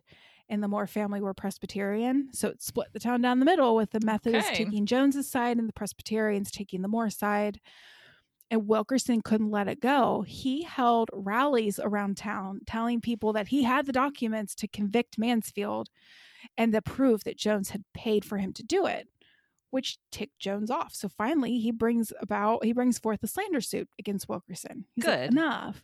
Which honestly, it really just turned into a whole other trial of you know more people accusing Jones of doing this because Wilkerson's like, yeah, I said what I said and I stand by it. I'm justified in saying this. I have the proof. Oh God. Yeah, yeah. There was one quote eyewitness. There were a couple quote eyewitnesses, questionable eyewitnesses, um, that testified in the slander suit, and one was named Vina Tompkins. She testified that in 1911 she had been camping outside of Villisca while her husband had work in town, and that she had heard three men talking about money behind a slaughterhouse in southeast Villisca. She thought one of the men looked like Frank Jones, but she couldn't say for sure if it was him. Then there was a woman named Alice Willard. She was a Villisca resident. She claimed that the week before the murder, she had seen um, or she had heard Mansfield and Jones and a couple other men um, plotting to murder the Moore family. It's interesting that they have this like slander, like Yeah. kind of contest between the two, and I'm like, meanwhile, there's like a whole dead family over here that's exactly. like exactly. nobody's remembering. no one ever remembers the victims. It just becomes this like circus. So there had Alice said she had seen some strangers in the neighborhood before the murders. And then according to her, she said that she had been with a traveling salesman named Ed McCrae and then her and also her friend either May or Mabel on Saturday night. This was right before the murders. This was the night before the mm-hmm. murders. They had all been out driving around late the car broke down and it stranded them right behind the Moore home. Alice said that she saw these strangers that she had seen earlier kind of talking about murder and got scared. And so she crouches down with Ed McRae and Mabel in this plum thicket. So she's like hiding in the bushes. And she said the three strangers were joined by Frank Jones and another man named Burt McCall. According to Alice, they were close enough to the bushes where she was hiding, and she heard them say, Get Joe first, and the rest will be easy. Odd It's very specific. It's very yeah, specific. that's- It's also very, very- similar to the other story of like strangers, three men meeting, talking about murder. It's just very Yeah. similar. There was an insurance salesman named Ed Landers who also testified for Wilkerson in the slander case. Ed and his family had been staying near the Moore home at the time of the murders. Um, at the time, during the coroner's inquest, Ed said he didn't see anything suspicious that day. But now at the slander trial, he has a different story to tell. Oh, of course. He says that he had been walking with his wife past the Moore home about 8:15 on Sunday night and that he saw a man who he identified as Albert Jones walk right into the Moore home. So don't know why you're now telling the story, but I know. It's like everything's coming out during the slander trial and not Mhm. during like the murder investigation. Um, the jury ended up finding Wilkerson not guilty of slander, and Jones had to pay the court cost, which pretty much solidified a lot of people's minds that Joan had do- Jones had done this and hired Mansfield. Mhm. even though it was a slander trial. It wasn't Yeah. even a trial against Jones, but they just, you know, took the time to be like, or took the opportunity to be like, oh, hey, it proves it. But it's not over because in March sev- on in March 1917, there was another grand jury that was convened by the um, newly elected county attorney, and he had one on the platform of convening a new grand jury to solve the Villisca murders. And Alice testified again, but her story changed. Oh God. Yes. This time, Alec, Alice claimed she heard the men say they were going to catch Joe and Donna together. They were going to sexually assault Donna and castrate Joe. God. Yes, totally different stories. People are like, uh, Yeah, like, what's uh, going on about that? And why did you now wait five years to come forward with this? All they're doing is muddying whatever w like clear water they have, and they don't have very much. Well, a friend of Alice came forward and said that she had Alice had been offered money from Wilkerson to testify on his behalf during that slander trial, but that Alice was holding out because she wanted even more money. So it seems like she may have another motive. Mm-hmm. They were also not able to locate this traveling salesman, Ed McCrae, who she claimed to be with. Her friend that she had been with, either May or Mabel, um, she had died right after the murders.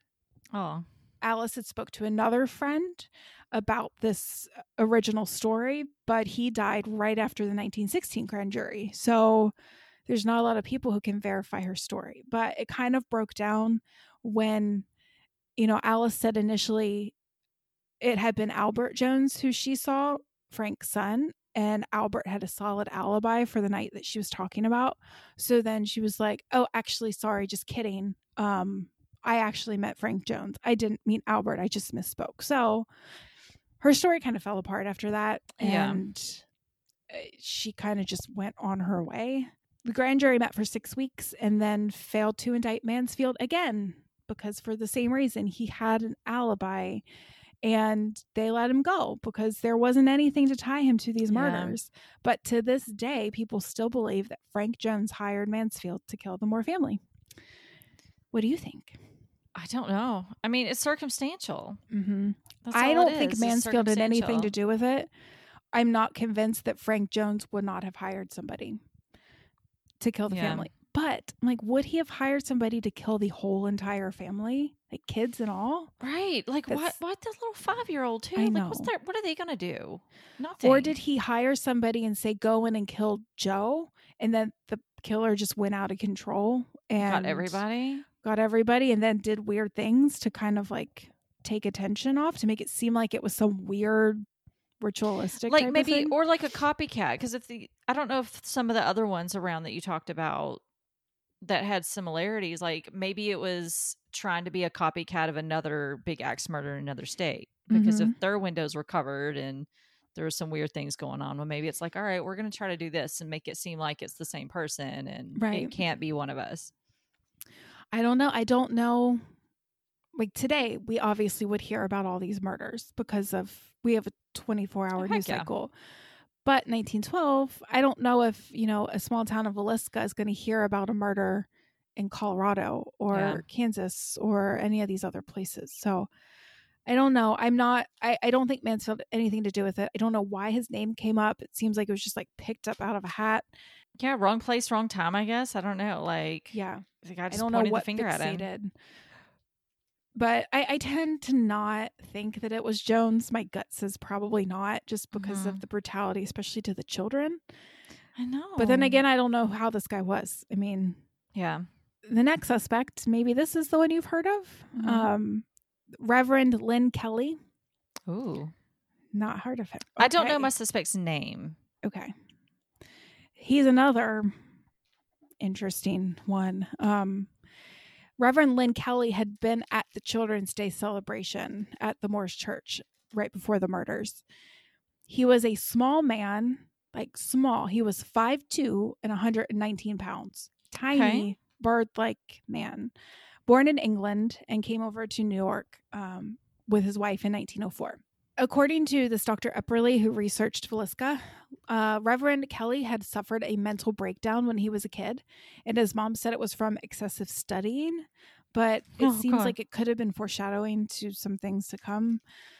He came to the States to serve the Methodist Church and opened his first parish in North Dakota, and then would move from parish to parish for the next 18 years because he never stayed long in one place.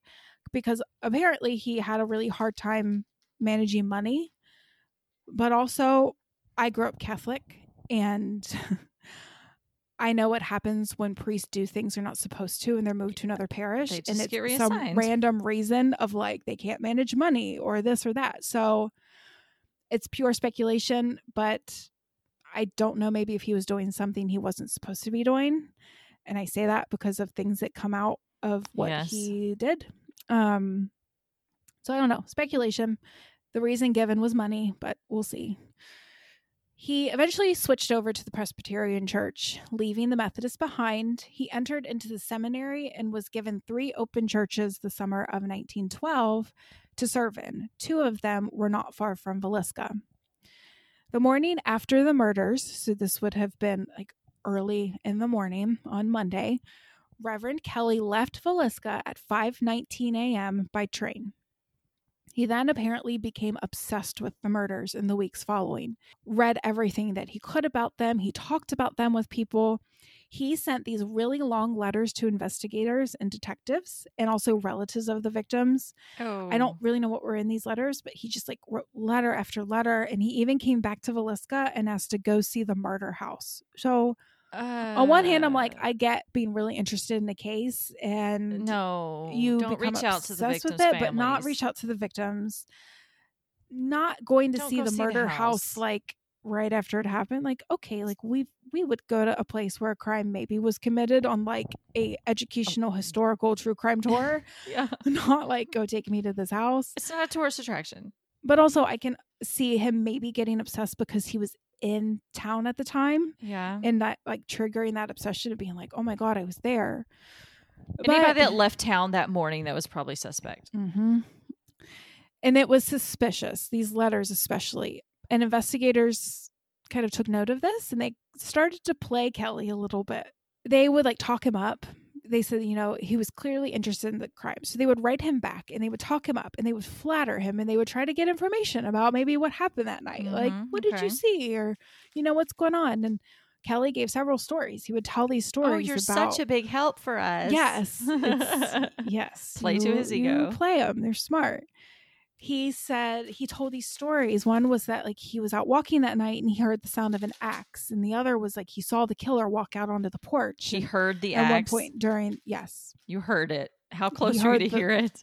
You're not chopping axe. wood. It's Yeah. So he, he told these stories, and it was pretty clear to investigators that he wasn't mentally well. Something was going on. yeah. They didn't really know what they could believe that was coming from him. And a lot of people were like, nah, he's a small man. He's short. You know, would he have been able to kill eight swing the people with an axe? Would he have been able to make those marks on the ceiling with how short he was? Mhm. He's a tiny guy. Also, he was a reverend. People were like, he's a reverend, which I don't Some really people, think. I mean, Ted Bundy once Yeah. saved a kid, so he he worked for a suicide hotline. Oh, that's right. He did.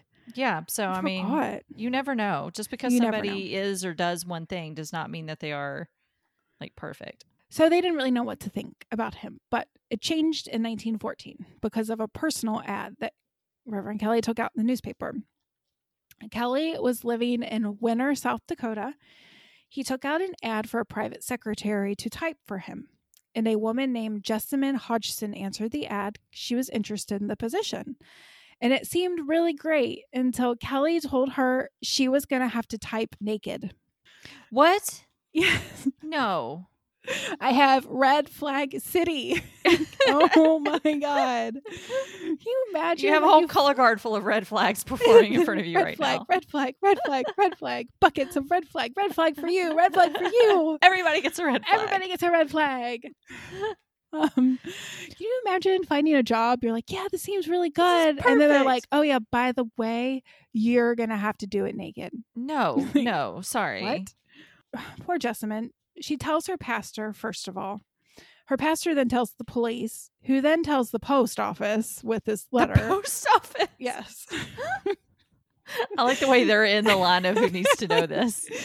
and what they do is they start writing these like dummy letters to Kelly, pretending to be Jessamine, like very flattering with him, trying to get all these details about the job. And he gets more obscene as he writes. Like more letters he writes, he gets more obscene and raunchy. So then they arrest him for sending obscene material through the mail. Oh, Which, okay, I'm not They excusing kind of what he entrapped him a did, little but bit. I'm, I'm like, that's entrapment. I don't think you're allowed to do that. Can you? Like, I mean, I'm glad that they got him off the street, but I don't think you're allowed to do that. He was arrested, went to trial, and he was sentenced in May 1914. Originally, he was sentenced to Leavenworth uh, Federal Penitentiary, but ended up going to a mental hospital, a mental health hospital in Washington D.C. for treatment after that. So, well, you can't see me, you see my head. no, just see your eyes. So he's guilty So- of being a perv, but not of being a murderer. Possibly.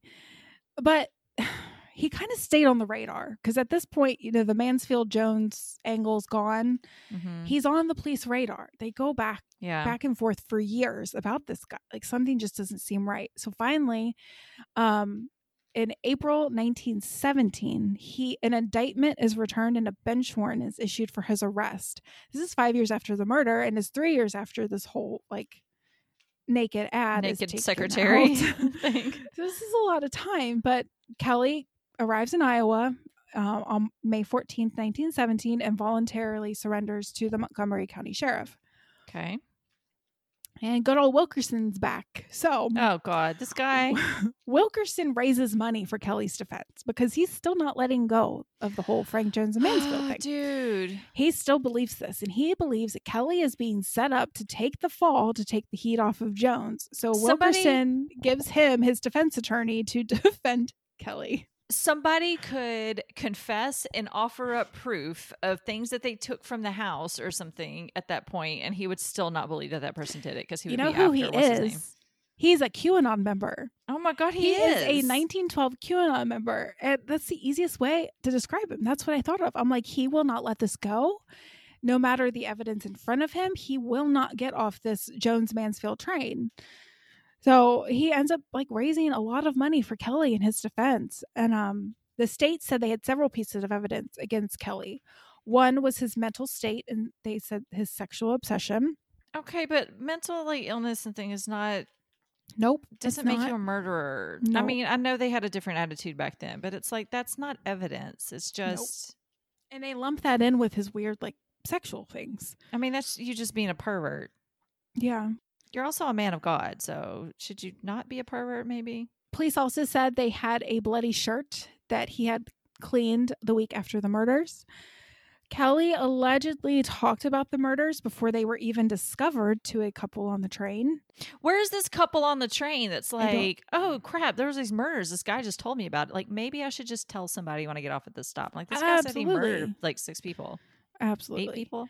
I don't think four. he confessed to murdering them. I think he talked about them before the bodies. Yeah. They said before the bodies were discovered. Well, then how would he know? He could have done it. We're going to talk about his confession. Yeah. Eh. He could have maybe wandered around the scene. We don't we don't know. I don't think he's like I do think he's having some mental health issues for Yeah. sure. Like I'm not trying to like be for or against him or anything. It just seems like too. But where are these witnesses? Like suddenly years later, it's like like this guy talked about these murders, and I'm like, just if it's somebody on the train, if he's talking about these murders, if it's somebody on a train, they may end up somewhere totally different and not know Yeah, about not it. Like know or care. Yeah, they might not hear anything about it. They might be like, "Oh, that's awful. That's terrible," and Mm-hmm. not realize like, "Oh, he's talking about this at six in the morning, and the bodies aren't discovered till eight. How did he know about that?" So This is when they wish they had like earbuds and stuff in like the 1900s or something. It's like, don't talk to me on a plane. If I have earbuds in, it means I don't want to talk. Can you imagine Oh, somebody sitting next to you on a plane and be like, let me tell you about these murders of these eight people? I'd be like, "What? We'd be like, Tell me!" like I'd be like, "All right, flight earbuds attendant, go may I have away." some snacks, please? Can I have my snacks early? all right. Let's let's let's do this. Give me some water. Give me some of those peanuts. Let's talk about this. we got popcorn on the You got two hours. Let's go." I don't need the movie. what? Landing's delayed? That is okay. yeah, we have Okay. a totally different response than Normal people, people, would. normal, people. would be horrified. Yes. We would be. I'd be like, "Give me a notebook. You got a notebook? I gotta take notes on this." it probably depends on the manner in which they were talking. If they were like it's sort of a discussion like you and I have, okay. But if they're just like, let me tell you about this, and they were being kind of creepy, I'd be like, uh, Can I change seats, please? is there an air marshal on the plane? yeah. I need to switch seats. Yes. So Kelly did confess to the crimes, or he gave a confession to the crimes Okay. After he was questioned, questionably for hours and repeatedly, because Was investigators really needed something. Well, you decide. I'll I'll talk about what happened with his confession. Um, on August thirtieth, several men, including the attorney general, a couple states agent, and a county attorney, brought Kelly in and began grilling him for hours, all through the night about you know what did you do? Tell us what happened. They were just going at him, and then every once in a while they would return him to his cell, where two thieves would talk to Kelly and be like, you know what? It's just going to be a lot easier if you just confess to this. Ah. so turns out these thieves were a deputy sheriff in, Pot- in Pottawattamie County and a newspaper editor who were trying to set him oh up. my god. Yes. So We didn't have ethics back then. Some may do say we don't have think we have ethics now? Police can do stuff like this. Like they can do whatever they want to get a confession. They are Very disappointed in that newspaper editor. I just like that there's a county called Pottawattamie and that I could pronounce it. Good for you. That's I the first time we probably pronounced it correctly. I Somebody's going to email us and be like, actually, it's pronounced Actually. this way. And I will not listen to them. Sorry. you don't understand how many times I practiced that yesterday. we need our victories. Please, just one. Meanwhile, Kelly confessed, and uh, Wilkerson's like, damn it. no, he'll just figure out, you know, it's got to figure out a conspiracy out a theory about- around it. That's what happens. Mansfield hired Kelly.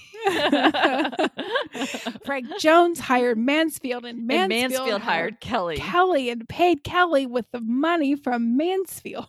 So technically, I'm still right. At 7 a.m. on August 31st, Kelly gave his confession. He said the night of the murders, he wasn't able to sleep, so he went out for a walk. He had been walking down the middle of the street when he saw a house with a light on and two children, Lena and Ina Stillinger. Kelly said he then heard the Lord's voice telling him to, quote, suffer the children to come unto me, End quote. No. In a trance, he went to the back of the house, grabbed the axe, went through the kitchen door, and killed everyone. He said he stayed until it started to get light and then left out the front door, which is kind of what happened. Um, And I mean, the mirrors, like superstitions and hearing mhm. voices, I might mean, be like a. the voices and kind of the unhinged crime I scene. wonder if he could, like, say something else, like that only like the killer might know. Of course, there's people just all up in the house that day, but like, could he answer questions about the lamps or what? Where was the pocket watch? Like, what did you I like? I Something? honest- I could he don't give some kind of detail that people might not know? I think at this point they just really wanted like Yeah. they really wanted a confession, so they just went with it. But all that information could have been stuff that was out to And the he general public. heard, And he was obsessed with the case. So he probably read everything that he could read about. I don't know if any details were held back. I don't know. Um, Sometimes people confess to crimes they didn't commit. Like one guy did it for JonBenét Ramsey, mhm. and Yeah. I don't know why they do it. I forgot the, the man's name, but So, I mean, I don't know if he just thought that maybe I'll just give him something.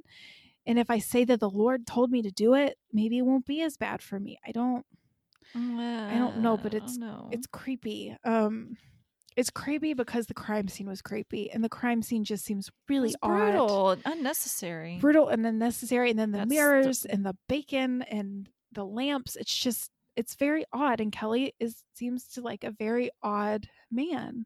His confession was withdrawn before the trial because of the way that the police obtained it. So he withdrew his Okay, good. confession and I don't believe that it was given um, as evidence in the trial. The trial started September 4th and lasted until September 26th. The jury deadlocked 11 to 1 for acquittal and it was dismissed on September 28th. Okay. There was a second trial in November and Kelly was found not guilty on all charges. Um Wow. oh, I missed I So ultimately Kelly was only charged with the death of Lena Stillinger based on the fact that her murder seemed sexual in nature even though she had not been sexually assaulted it seemed sexual in Oh. nature and because of kelly's apparent like sexual obsession Uh huh. they only charged him for um, lena so they probably thought they had a better chance of getting a conviction on lena than they did on any of the other victims Okay. uh, because there really wasn't physical evidence so it was only lena and not the rest of the family That's weird. I'll have to splice that in because I forgot that part. Um, after this, no one really knows where Reverend Kelly ended up. They don't know when he died. They don't know where he died. They don't know where he was buried. He just kind of went off onto the horizon and nobody knew what happened to him. So, what do you think on Kelly? Gosh, I don't know. It's so hard to say because you It is. don't. You can make an argument for or against. Mm-hmm. I think the, I think he clearly had some mental health problems. Mhm. And so the way the crimes were done and the crime scene, I- can see it being somebody like him just because it was so odd and just Mhm. it, almost like a frenzy of just, I don't know. But then he's so small. But I'm then like, they, could he could they that? have given him the axe and be like, "All right, swing this. Like, let's do a little." I don't I want to say recreation because that's terrible when you think about it. But like, could was he physically able to do it? yeah, I don't know. I he is so small. I mean, probably he may have been think, like, tired, but who knows? He could be stronger than people think. you know, they're sleeping. It's not like Yeah. they're coming at him. So it takes one hit and you've incapacitated somebody.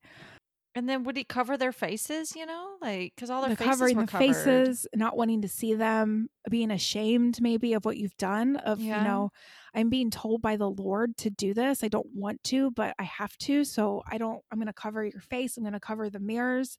He's a religious person. Yeah. He would think about their souls and not wanting their souls to be trapped. So I go back yeah, and forth on him. We just don't have enough. We don't have enough to say either way. I believe he was staying with Reverend Ewing, who was the Reverend at the Presbyterian Church.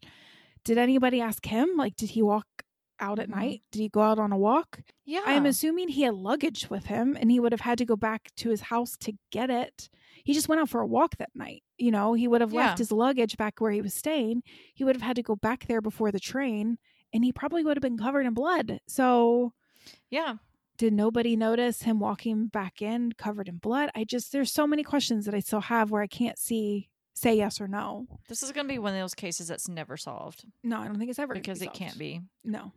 Another suspect is it goes along kind of ties in with the um Mansfield theory of Mhm. the serial killer, but it names another person. His name is Henry Lee Moore. No relation to the Moore family at all, Okay. But it is the traveling serial killer theory. This is the one Um, that I've heard of. Mhm. To me, this is the one that actually makes the most sense. I don't remember a name. Henry Lee Moore. Also, he has three names.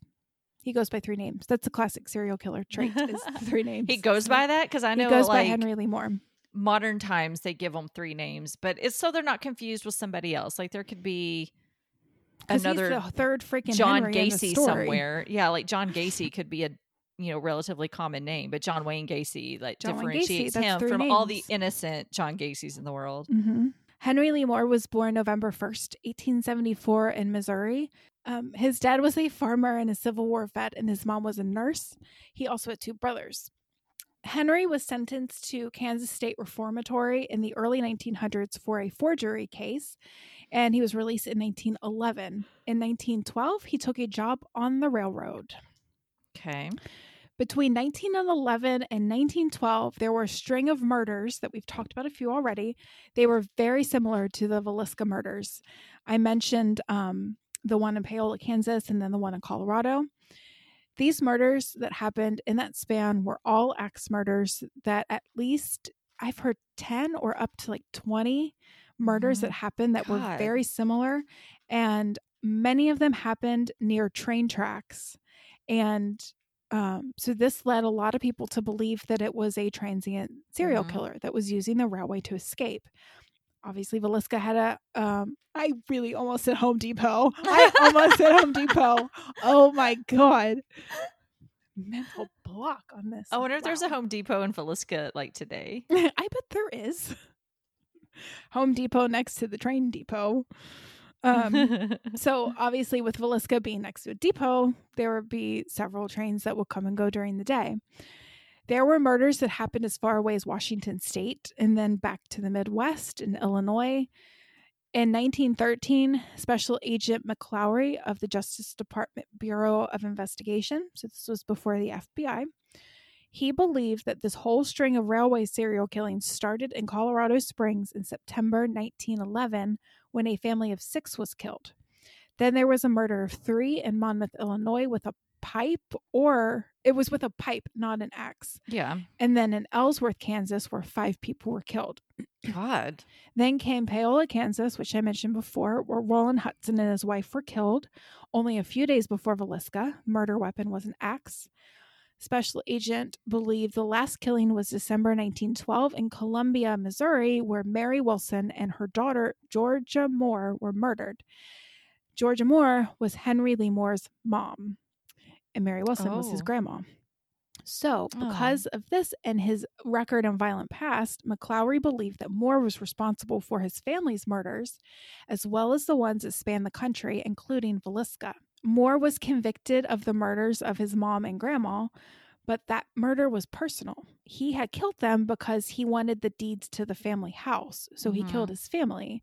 So it's a little different. And if you look at Villisca, you know, there's not a clear motive. And also, it would be very rare for a serial killer to return to his home and kill. Yeah.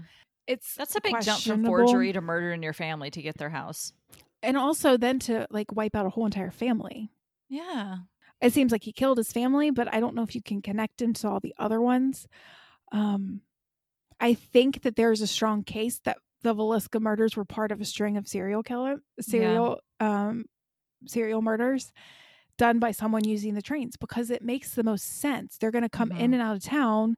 You're just going to be some face in a crowd that somebody sees maybe for a day or two, and then you hop right back on a train and you're gone to a whole How do you find place. somebody like that though? Do you lay in wait for him? Do you follow him home? Do you just like like how would he know there was an axe unless he had something with him and decided found the axe later and thought it would be better? I don't know. Like that's So the axe I don't really I think we see it now as odd that, you know, he would he would get his weapon from someone's home and that he Mhm. would get an axe, but you have to think at that time, like it was pretty common to have an axe in your home. Oh yeah, you had to chop wood things. It's kind of a staple. Um, you have families that are living in rural homes. You're going to have, you know, they're going to be their homes are going to be heated by fireplaces, wood burning stoves. So it's pretty typical.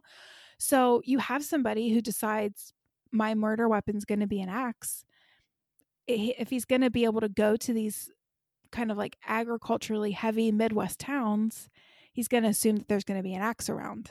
And then Yeah. he just leaves. Like he he leaves and then he's no longer connected with a murder weapon.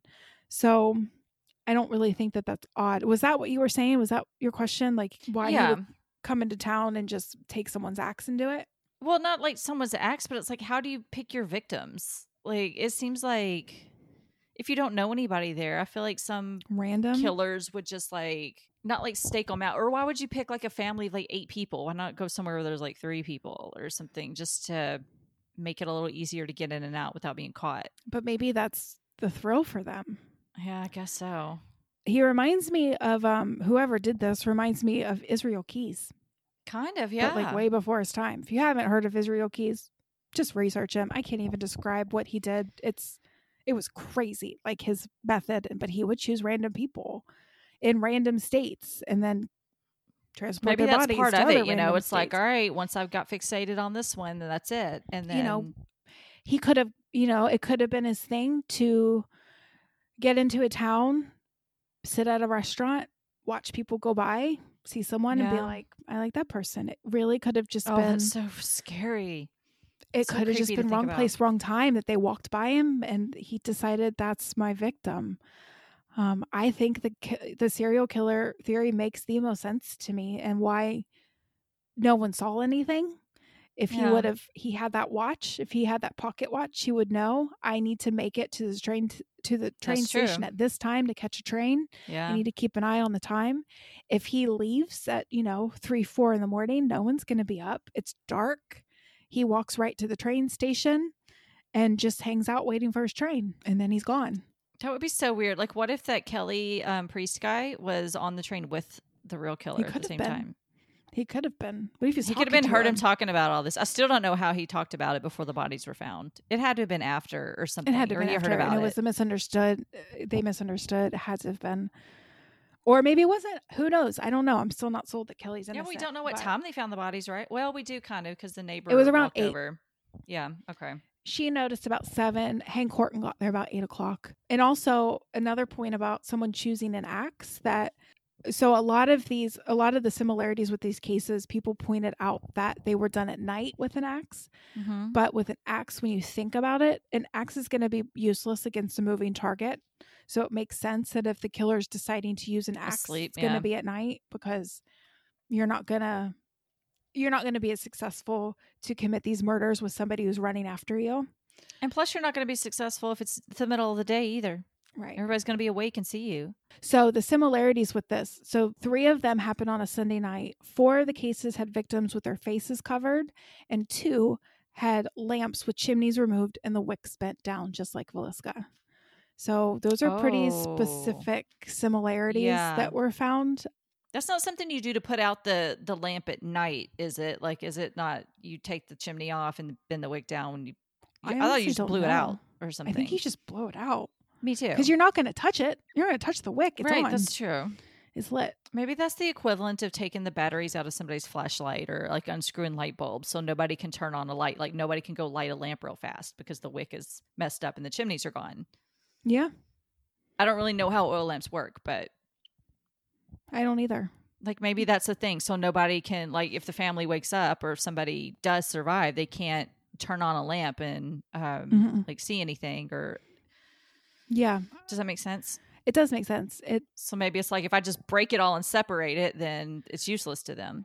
Yeah, and I do wonder if the killer was in the house, like how much they did beforehand. Like obviously, you're not going to be covering the mirrors because the family. No, because and they're gonna come home and be like, "What the mirrors crap?" covered?"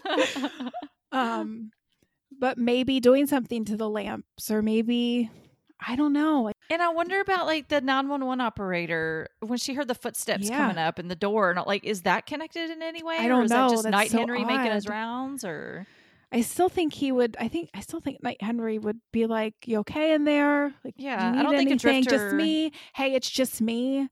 Yeah. And then no one answers to be like, maybe he then tries to go in to make sure she's okay. I don't think that they'd be so quiet. And I don't think a night drifter serial killer would know where the local 911 station is. I don't know. Unless he He- was just staking out the area just to see how like staffed they were and He could have seen her go into the office. yeah.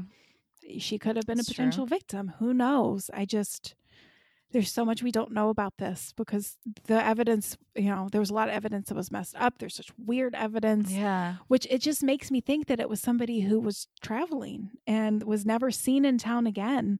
Um, there was a man, they call him a hobo. I don't think that that term is Mhm. politically correct at this point. His name was Andy Sawyer. He was suspected for a while because he showed some weird behavior and he talks about the murders a lot. He was transient. Um, he was turned in by somebody who he asked to work for, who worked on the railways, but he was cleared pretty quickly. Um, it was found that he was in a town about 70 miles away from Villisca the night of the murders and that Mhm. he was arrested for vagrancy and put in jail for the night. And then the sheriff was like, I put him on a train at like 11 o'clock at night to leave. So he he couldn't have committed the murders. And so after Kelly was acquitted for the second time, like the case pretty much was just finished. It they were like, we don't we don't know. We don't have leads. We don't have suspects. We don't really know who did this, and the case remains unsolved today. Nobody. I don't think it'll ever be this. solved. I don't think it will either, unless some evidence comes forward that you know I don't know what a descendant of somebody finds a letter, or if they, Yeah. if they, I mean, I don't even think they have DNA. I don't think they have, you know, I don't even think you could test the DNA on the axe at this point. So many no, people too contaminated it. The axe Yeah. is somewhere. I believe the axe is in a museum in Des Moines, like a historical museum in Des Yeah. Moines, and eventually it will go to the Villisca Historical Society when they have a building to house it. I don't believe Oh, they have a building like they have the historical society, but they don't have a building. It's theirs. It has been like gifted and granted to them, but Des Moines keeps it for them. So the Okay. axe is still around and but I don't think anything could be done at it from this point. Is the house a museum now? I googled I pictures of it to, see talk what it looks like. What happened oh, to good. the house? So the house kind of had several owners after the murder. It was, you know, it remained in a state right after it. It had several owners, like savings and loan. It was titled to a couple different families.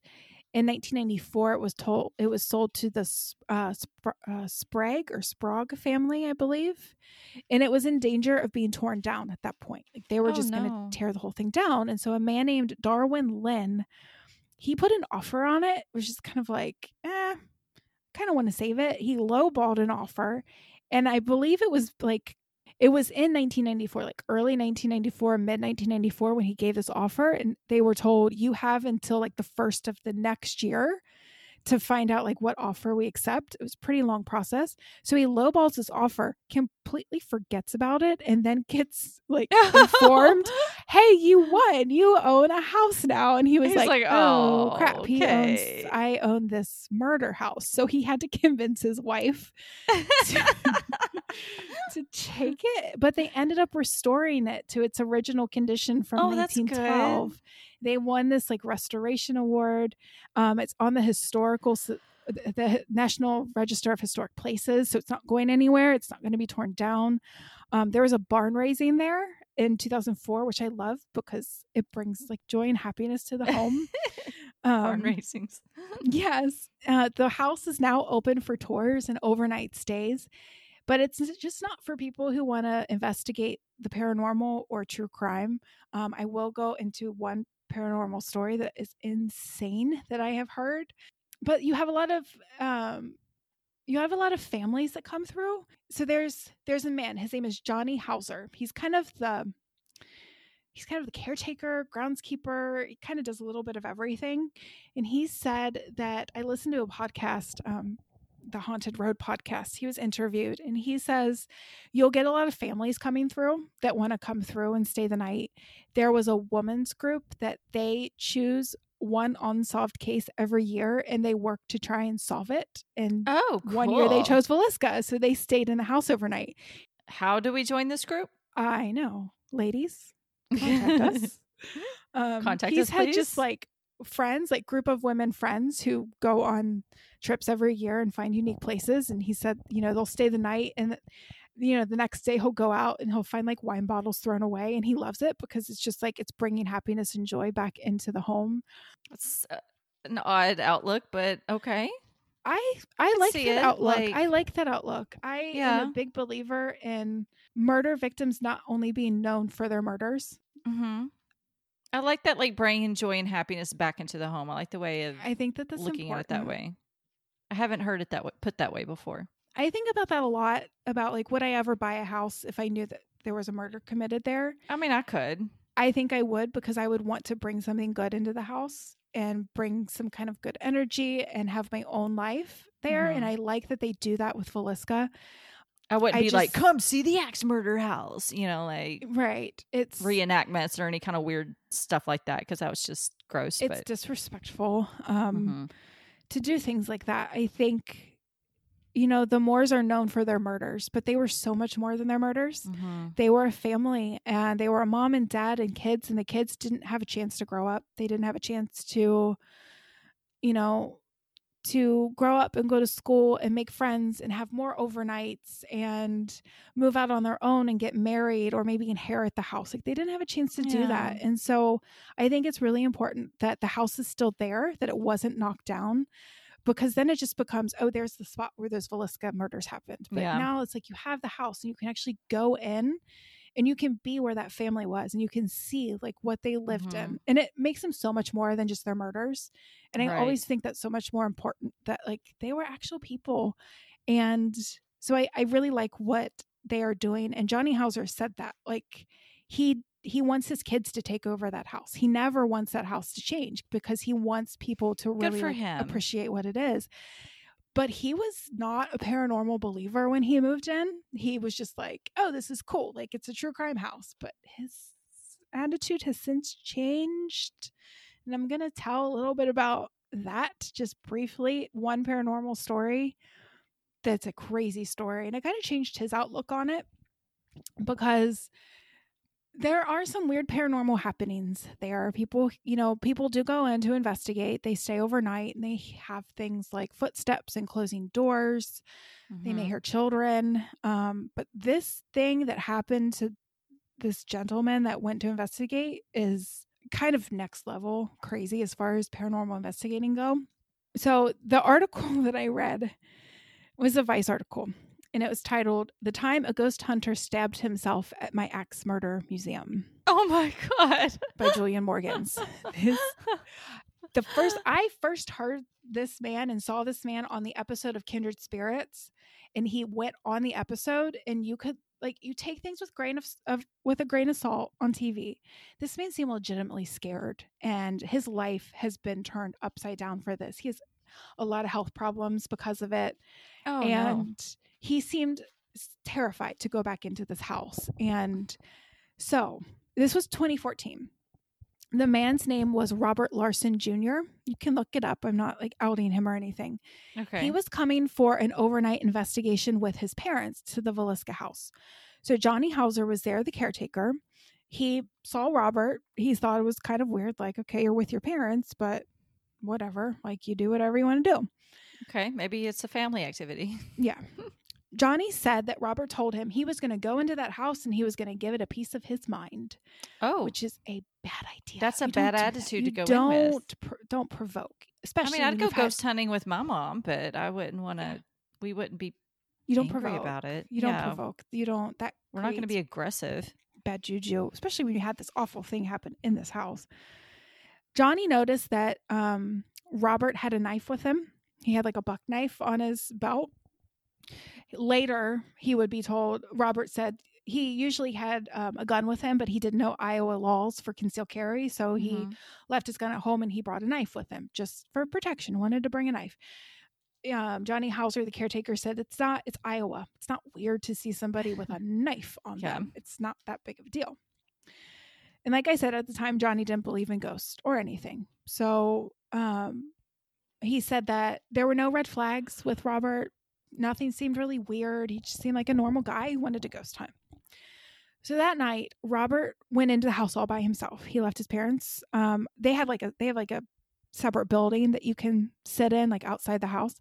Okay. Left his parents there. Robert decided to go into the house by himself. Sitting in one of the kids' rooms, and he started provoking. He started yelling. He started Dude, no. like, going after the possible killer, just being really nasty, almost like a come at me bro type of thing. Um and then he said he would say later he remembers seeing like a light over by the door and then everything went black. His parents heard him screaming, went in and found him with the knife stuck in his chest oh my god. on the floor. Yes, like and he was the only one in the house. Yes, only one in the house. He was the only people on the property at that point.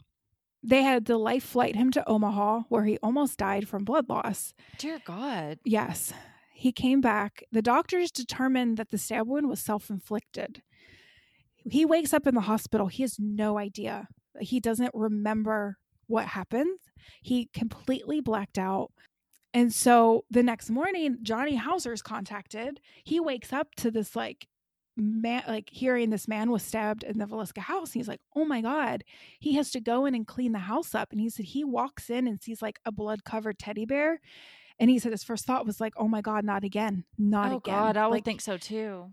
and the owner, the wife, I believe her name is Martha, she came in, she was crying. She's like, Should we shut down? Like, this is, this can be bad. And Johnny said, No, because then you're going to have this whole story of like the house is evil and people are going to try and break in. yeah, Let's just like, we'll address it, we'll go with it. But that's no, the like, best we need policy. to keep going. Just be honest. Yeah. Johnny Hauser ended up meeting Robert Larson years later when Robert did the Kindred Spirits episode. And Johnny was like, What happened? And he said Robert Larson was really emotional. He was crying. He said his life had been awful since then. Everyone thought he was crazy. Everyone thought he was making it up. And he was like, I, my life has been awful because of this. Like, I don't want this anymore. I want to tell my story to let people know I'm not insane. I, I stabbed myself, but I didn't stab myself. I I did not Mhm. do this to myself It in my right bad mind. spirit. It was a bad spirit that got him. He did go back into the house afterward, and um, Johnny Hauser was in there and said the first thing Robert did when he walked back in was to apologize. I bet he was. Yeah. Mm-hmm. he said he was sorry. He didn't mean to yell. He didn't mean to scream. He was sorry for all of it, and just to kind of like give himself closure for all of it. Yeah. But after that, Johnny said, you know, I don't think a ghost stabbed him, but something bad was in Mhm. that house and something came out. And he will now tell people who go on these investigations, he will say, because he's had other people report feeling really weird in the house, like something doesn't feel right. He tells Mhm. people, if you feel off, don't push it, go outside. Go outside, take some deep breaths, get fresh air, walk around. Don't go back into that house until you are mentally okay to go back in. Cause there's something there's something weird in that Mhm. house. He doesn't believe the children are there, but he Yeah. believes that something's in that house. That's whether it's the killer, whether it is just something that's kind of gravitated toward the energy of what's happened in Yeah. there. Yeah. But he also believes you're going to get what you ask for when you go in. If you go in if you go in aggressive, you're going to get it- aggression. you're going to get aggression. If you go in looking, you know, for a lighter side of like maybe contacting the kids or the more family, like you're going to get the positive of it. So that's just a lesson. Don't provoke anywhere you go. So I would love to go to Villisca and stay at the house overnight and see what happens because I wouldn't be surprised if it's haunted. I mean, oh, I wouldn't be surprised at all. I, it's I don't think you can have a place where something happens that's that big and like and There's- not have some yeah. kind of haunting after. Whether it's the kids, I don't know. I don't think it necessarily has to be the family. It could just be, you know, spirits or entities that get drawn to that hmm to the energy or it could be kids and they're like, you know, or it could be some other spirits that just get drawn to it and they're like, "Huh, there's a lot of people coming in and out of here. Like I can have some contact. I can have some I'm not so alone, so I'm going to stay in this house." So, I don't know. That's just that's just my theory, but I think any house you That's go into, you have to be respectful of what happened and You do. don't mess with dark stuff. Don't mess with dark stuff.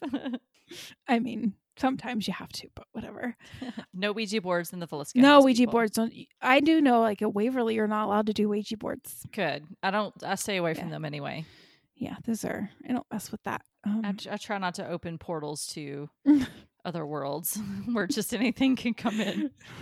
I I would never mean to do it, but Kristen, did you accidentally open a portal again? sorry. So that's Villisca. The Villisca. Villisca's crazy. Murders. I know. yeah, I knew the story about, you know, the family being murdered and then the prevailing theory about possibly a serial killer that went around and committed other ones. I didn't know that the faces were covered and there was bacon on the floor and There's bacon and the weird lamps stuff and, and, the, the girl's underwear under the bed, which oh, I didn't give my weird. theory on that about Oh, why that could happen really quick. So I was thinking like. I don't want to believe that it was an attempted sexual assault, but I think like okay, kids move around a lot in their sleep. I used Yeah. to wear those nightgowns. Like I used to wear a nightgown when I was little. I wake up and the nightgown would be like pulled up because I've oh, been Oh, yeah, it's, like, I've way been rolling here. around. I've been moving. Like even when I was older and I'd wear like pajama pants, I'd wake up and one would be like booty shorts. I'm like, how Yeah. did that happen? So that's not weird. The underwear is also weird, but maybe she got hot during the night. and Was like, with this underwear on. She takes her underwear off. Again, kids do weird things. I've done things like that in my sleep and I don't remember it. Like I wake up and I'm like, where did my top go? Like I, and it's just I get hot during the night and I apparently Mhm. take off clothes. So yeah. I think that that could be a reason as well. I don't know. I just rule out sexual assault as a motivation just because it would have been done because the killer obviously had the time and the opportunity, the time, yeah, but it wasn't done. So yeah, that's true. I don't know. I don't. I I tend to go more toward the thinking that it was a serial killer that was using the trains to get Yeah. from place to place, and that's why there was just they were just gone. I don't know how they didn't leave blood. I don't know how. I don't know how they made it to the train station without anybody seeing anything. I wish but we like had you more said, information about some of the other ones too. Because I mean, the mirrors can be covered in some, and then you know the the lamps could be broken up in some, but you know, again, maybe the guy just like kind of perfected it, and maybe he did. Like, what were there footprints at the other ones, at the other scenes, and was there blood know. outside of the houses? I don't know. I don't think any of them have been solved. I still think he changed clothes. That is a good theory. I still think that he either undressed and either did it and he was nude, or he bought a change of clothes and then just put them all in a bag and just took that with him. And maybe he stashed it in a closet or someplace where he wouldn't get blood on it, so he could clean himself up and then leave the house without any blood stains at all on him. Mhm. Yeah, and if he was there before the family was back from church, he would have had that time Yeah, to. A lot of people think that it, there was a um, the person was familiar with the house, but I think again they would have had time to go look around and see what they. yeah. I mean, I googled a picture of it, and it's it seems like it's pretty easy to get around. You can just peek your head in the rooms and know where everything is. Right. I did get curious that night because I was like, there was no lights. I I looked up what moon phase would have been that night, and you can find that information. You can find that information. I believe it was a waning gibbous something. I think it was waning, which means the light is it's going more toward more towards the dark moon or the new moon. Yeah. So there's not going to be a ton of light. So I was surprised. I was surprised you can find moon phases from back in 1912. So That's cool. yeah. I I looked up sunrise and sunset. Sunset between probably seven forty seven and eight o'clock in Villisca at that point. They should make some kind of TV show where there's a time traveler, but they're from modern day 2021 and they travel back in like the 1900s to solve like older crimes. Like, granted, you don't have forensics or anything, you're limited as to what technologies you have, but at least they have the knowledge of like like train schedules and like the moon like you said like at least they would take sort sort of that stuff into account like they know that we're Mhm. going to have telephones and stuff so they can be like all right call the next train station tell them to hold the passengers coming from Villisca like don't let anybody get off the train Eh, that would be a fun show. It would it almost would be, a fun like show drama comedy type of thing because these Yeah. people are like, how does this person know all of this? Wait, Yeah, I need a like, piece of tape. have- Give me a piece of tape so I Right can here, lift that you. fingerprint for them from the axe. Give me that. And they're like, lift a fingerprint. What are you Like, talking what about? tape? We don't have tape. Go to Home Depot and get me some Go tape. to Home Depot. What's Home Depot? Crap. Damn it.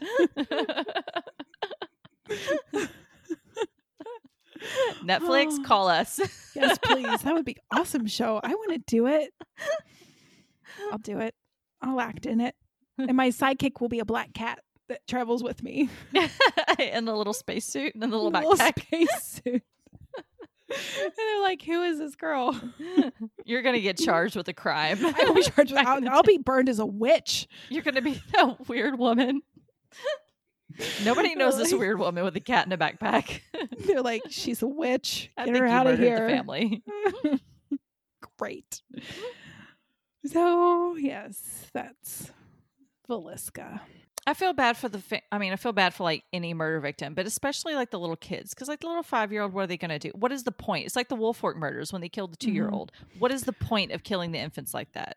that's why I have a hard time believing that it was personal and directed at Joe because I think, okay, if Frank Jones just wanted to get rid of Joe, push him on the train tracks. Like, there you go, your competition's gone. Like, why take out his whole family? Yeah, or if you like really want to hurt him, why kill everybody? It just doesn't make any Mhm. sense. Yeah. It's like I understand some people might say, well, you don't really witnesses. Well, nobody woke up. Sneak in, sneak out. I mean, don't kill Mhm. people to begin with, but it just seems like it's it's too much to kill Mhm. the children. Like they're not a five year old's not gonna identify you in court. Like nobody's gonna That's why, Like, to me, it word, seems just- unhinged. It Yeah, seems it is that's unhinged. why I feel like Kelly could be a suspect, possibly, just because it just feels unhinged and frenzied and it doesn't make any sense. Like there's no direct motive to it. It's just, I'm going to kill. Yeah. So that's that's kind of why I don't really think it was personal for Joe. I just think that him being the man, he just took the brunt of all of it Yeah. Because he was the biggest and strongest. and because he was the biggest been and strongest. defend the most. But I mean, don't underestimate a mom whose children are being Oh, attacked. that's true. Mm-hmm. I mean, Do you want to fight a grizzly bear? A- I was gonna say that's a mama bear right there. like, yeah, you don't you don't mess with the mom. All right, I guess we should sign off. Good episode. Thank you. I hope I didn't bum everybody out, but Yeah, I'm pretty sure we're all sufficiently bummed out. I'm sorry. That's okay. But it's a good story. It's a crazy story. It is a crazy story. Let's add it to our list to go there as well. Okay. Also. Sallie House. Like this is like up there with Sallie House. We just need like the Midwest like murder house tour to go see like what all happened. Although Sallie House is more like a paranormal thing. No, it's, Yeah, we murders don't know what in it, did happened at- they don't really know what happened in Sallie House, Yeah. but that's one place I do want to go. It's just got that same vibe. Yeah. Midwest small house. I think I'd be more scared of the Sallie House. Oh, yeah, yeah. I am terrified to go into the Sallie House, but I still want to. Yeah. Although I do like the perspective of going there with the attitude of like bringing happiness and joy back into the place, and then that's what you want to channel and ask for. Because it's what the family deserves. It is. It really you know, is. or any spirits that are there, even if they're not family, like, but especially the family, they deserve to be remembered. Um, obviously, they're going to be remembered for their murder, but Mhm. it's important to remember them. It's a part of the history. And for Yeah. Villisca, it's unfortunate that Villisca's known for this, but at the same Mhm. time, it brings people to Villisca. That's true. Otherwise, no offense to anybody who lives in Villisca, but like most people probably wouldn't know about the town had this not happened. yeah, probably. I wouldn't Like hundreds and hundreds of other towns out there. Yeah. Not saying that I'm glad that the murders happened, but But you can turn like something yeah, like bad things happen. Sometimes you can control it, sometimes you cannot. But when Mhm. something it's like making lemonade out of lemons. It's like this bad thing happened in this place. What are we gonna do with it? Like let's at Mhm. least find a way to make it be more positive and let people come away with a more positive outlook or perspective instead of like something so bummery. bummery. Bummery. That's a new one. we invent words on this podcast. Yes, we do. Bummery and nerder. Nerder, nerder. Yep. It's those nurses that commit murders, you know? And I put Home nerder. Depot in the 1900s in Illinois. So Alrighty. Well, in the meantime, if you guys have theories about the Villisca Axe murders, you can email us at darker side of life podcast at gmail.com. Find us on Instagram and Twitter and let us know what you think. Tell us your story ideas. If you've been to the Axe Murder House, Yes. tell us your experience and what you thought about it there. Also, give us your ideas for our Netflix show, Yeah, please. Mhm. Also, we need a name. 98 days until Halloween. You are Just starting the countdown. that- oh, I started the countdown when it was 365 days. we are going to make paper chains when I come visit you in September. Little Yes. orange and black ones. You can help me get to do. decorations ready for for my apartment. All right. Thank you guys.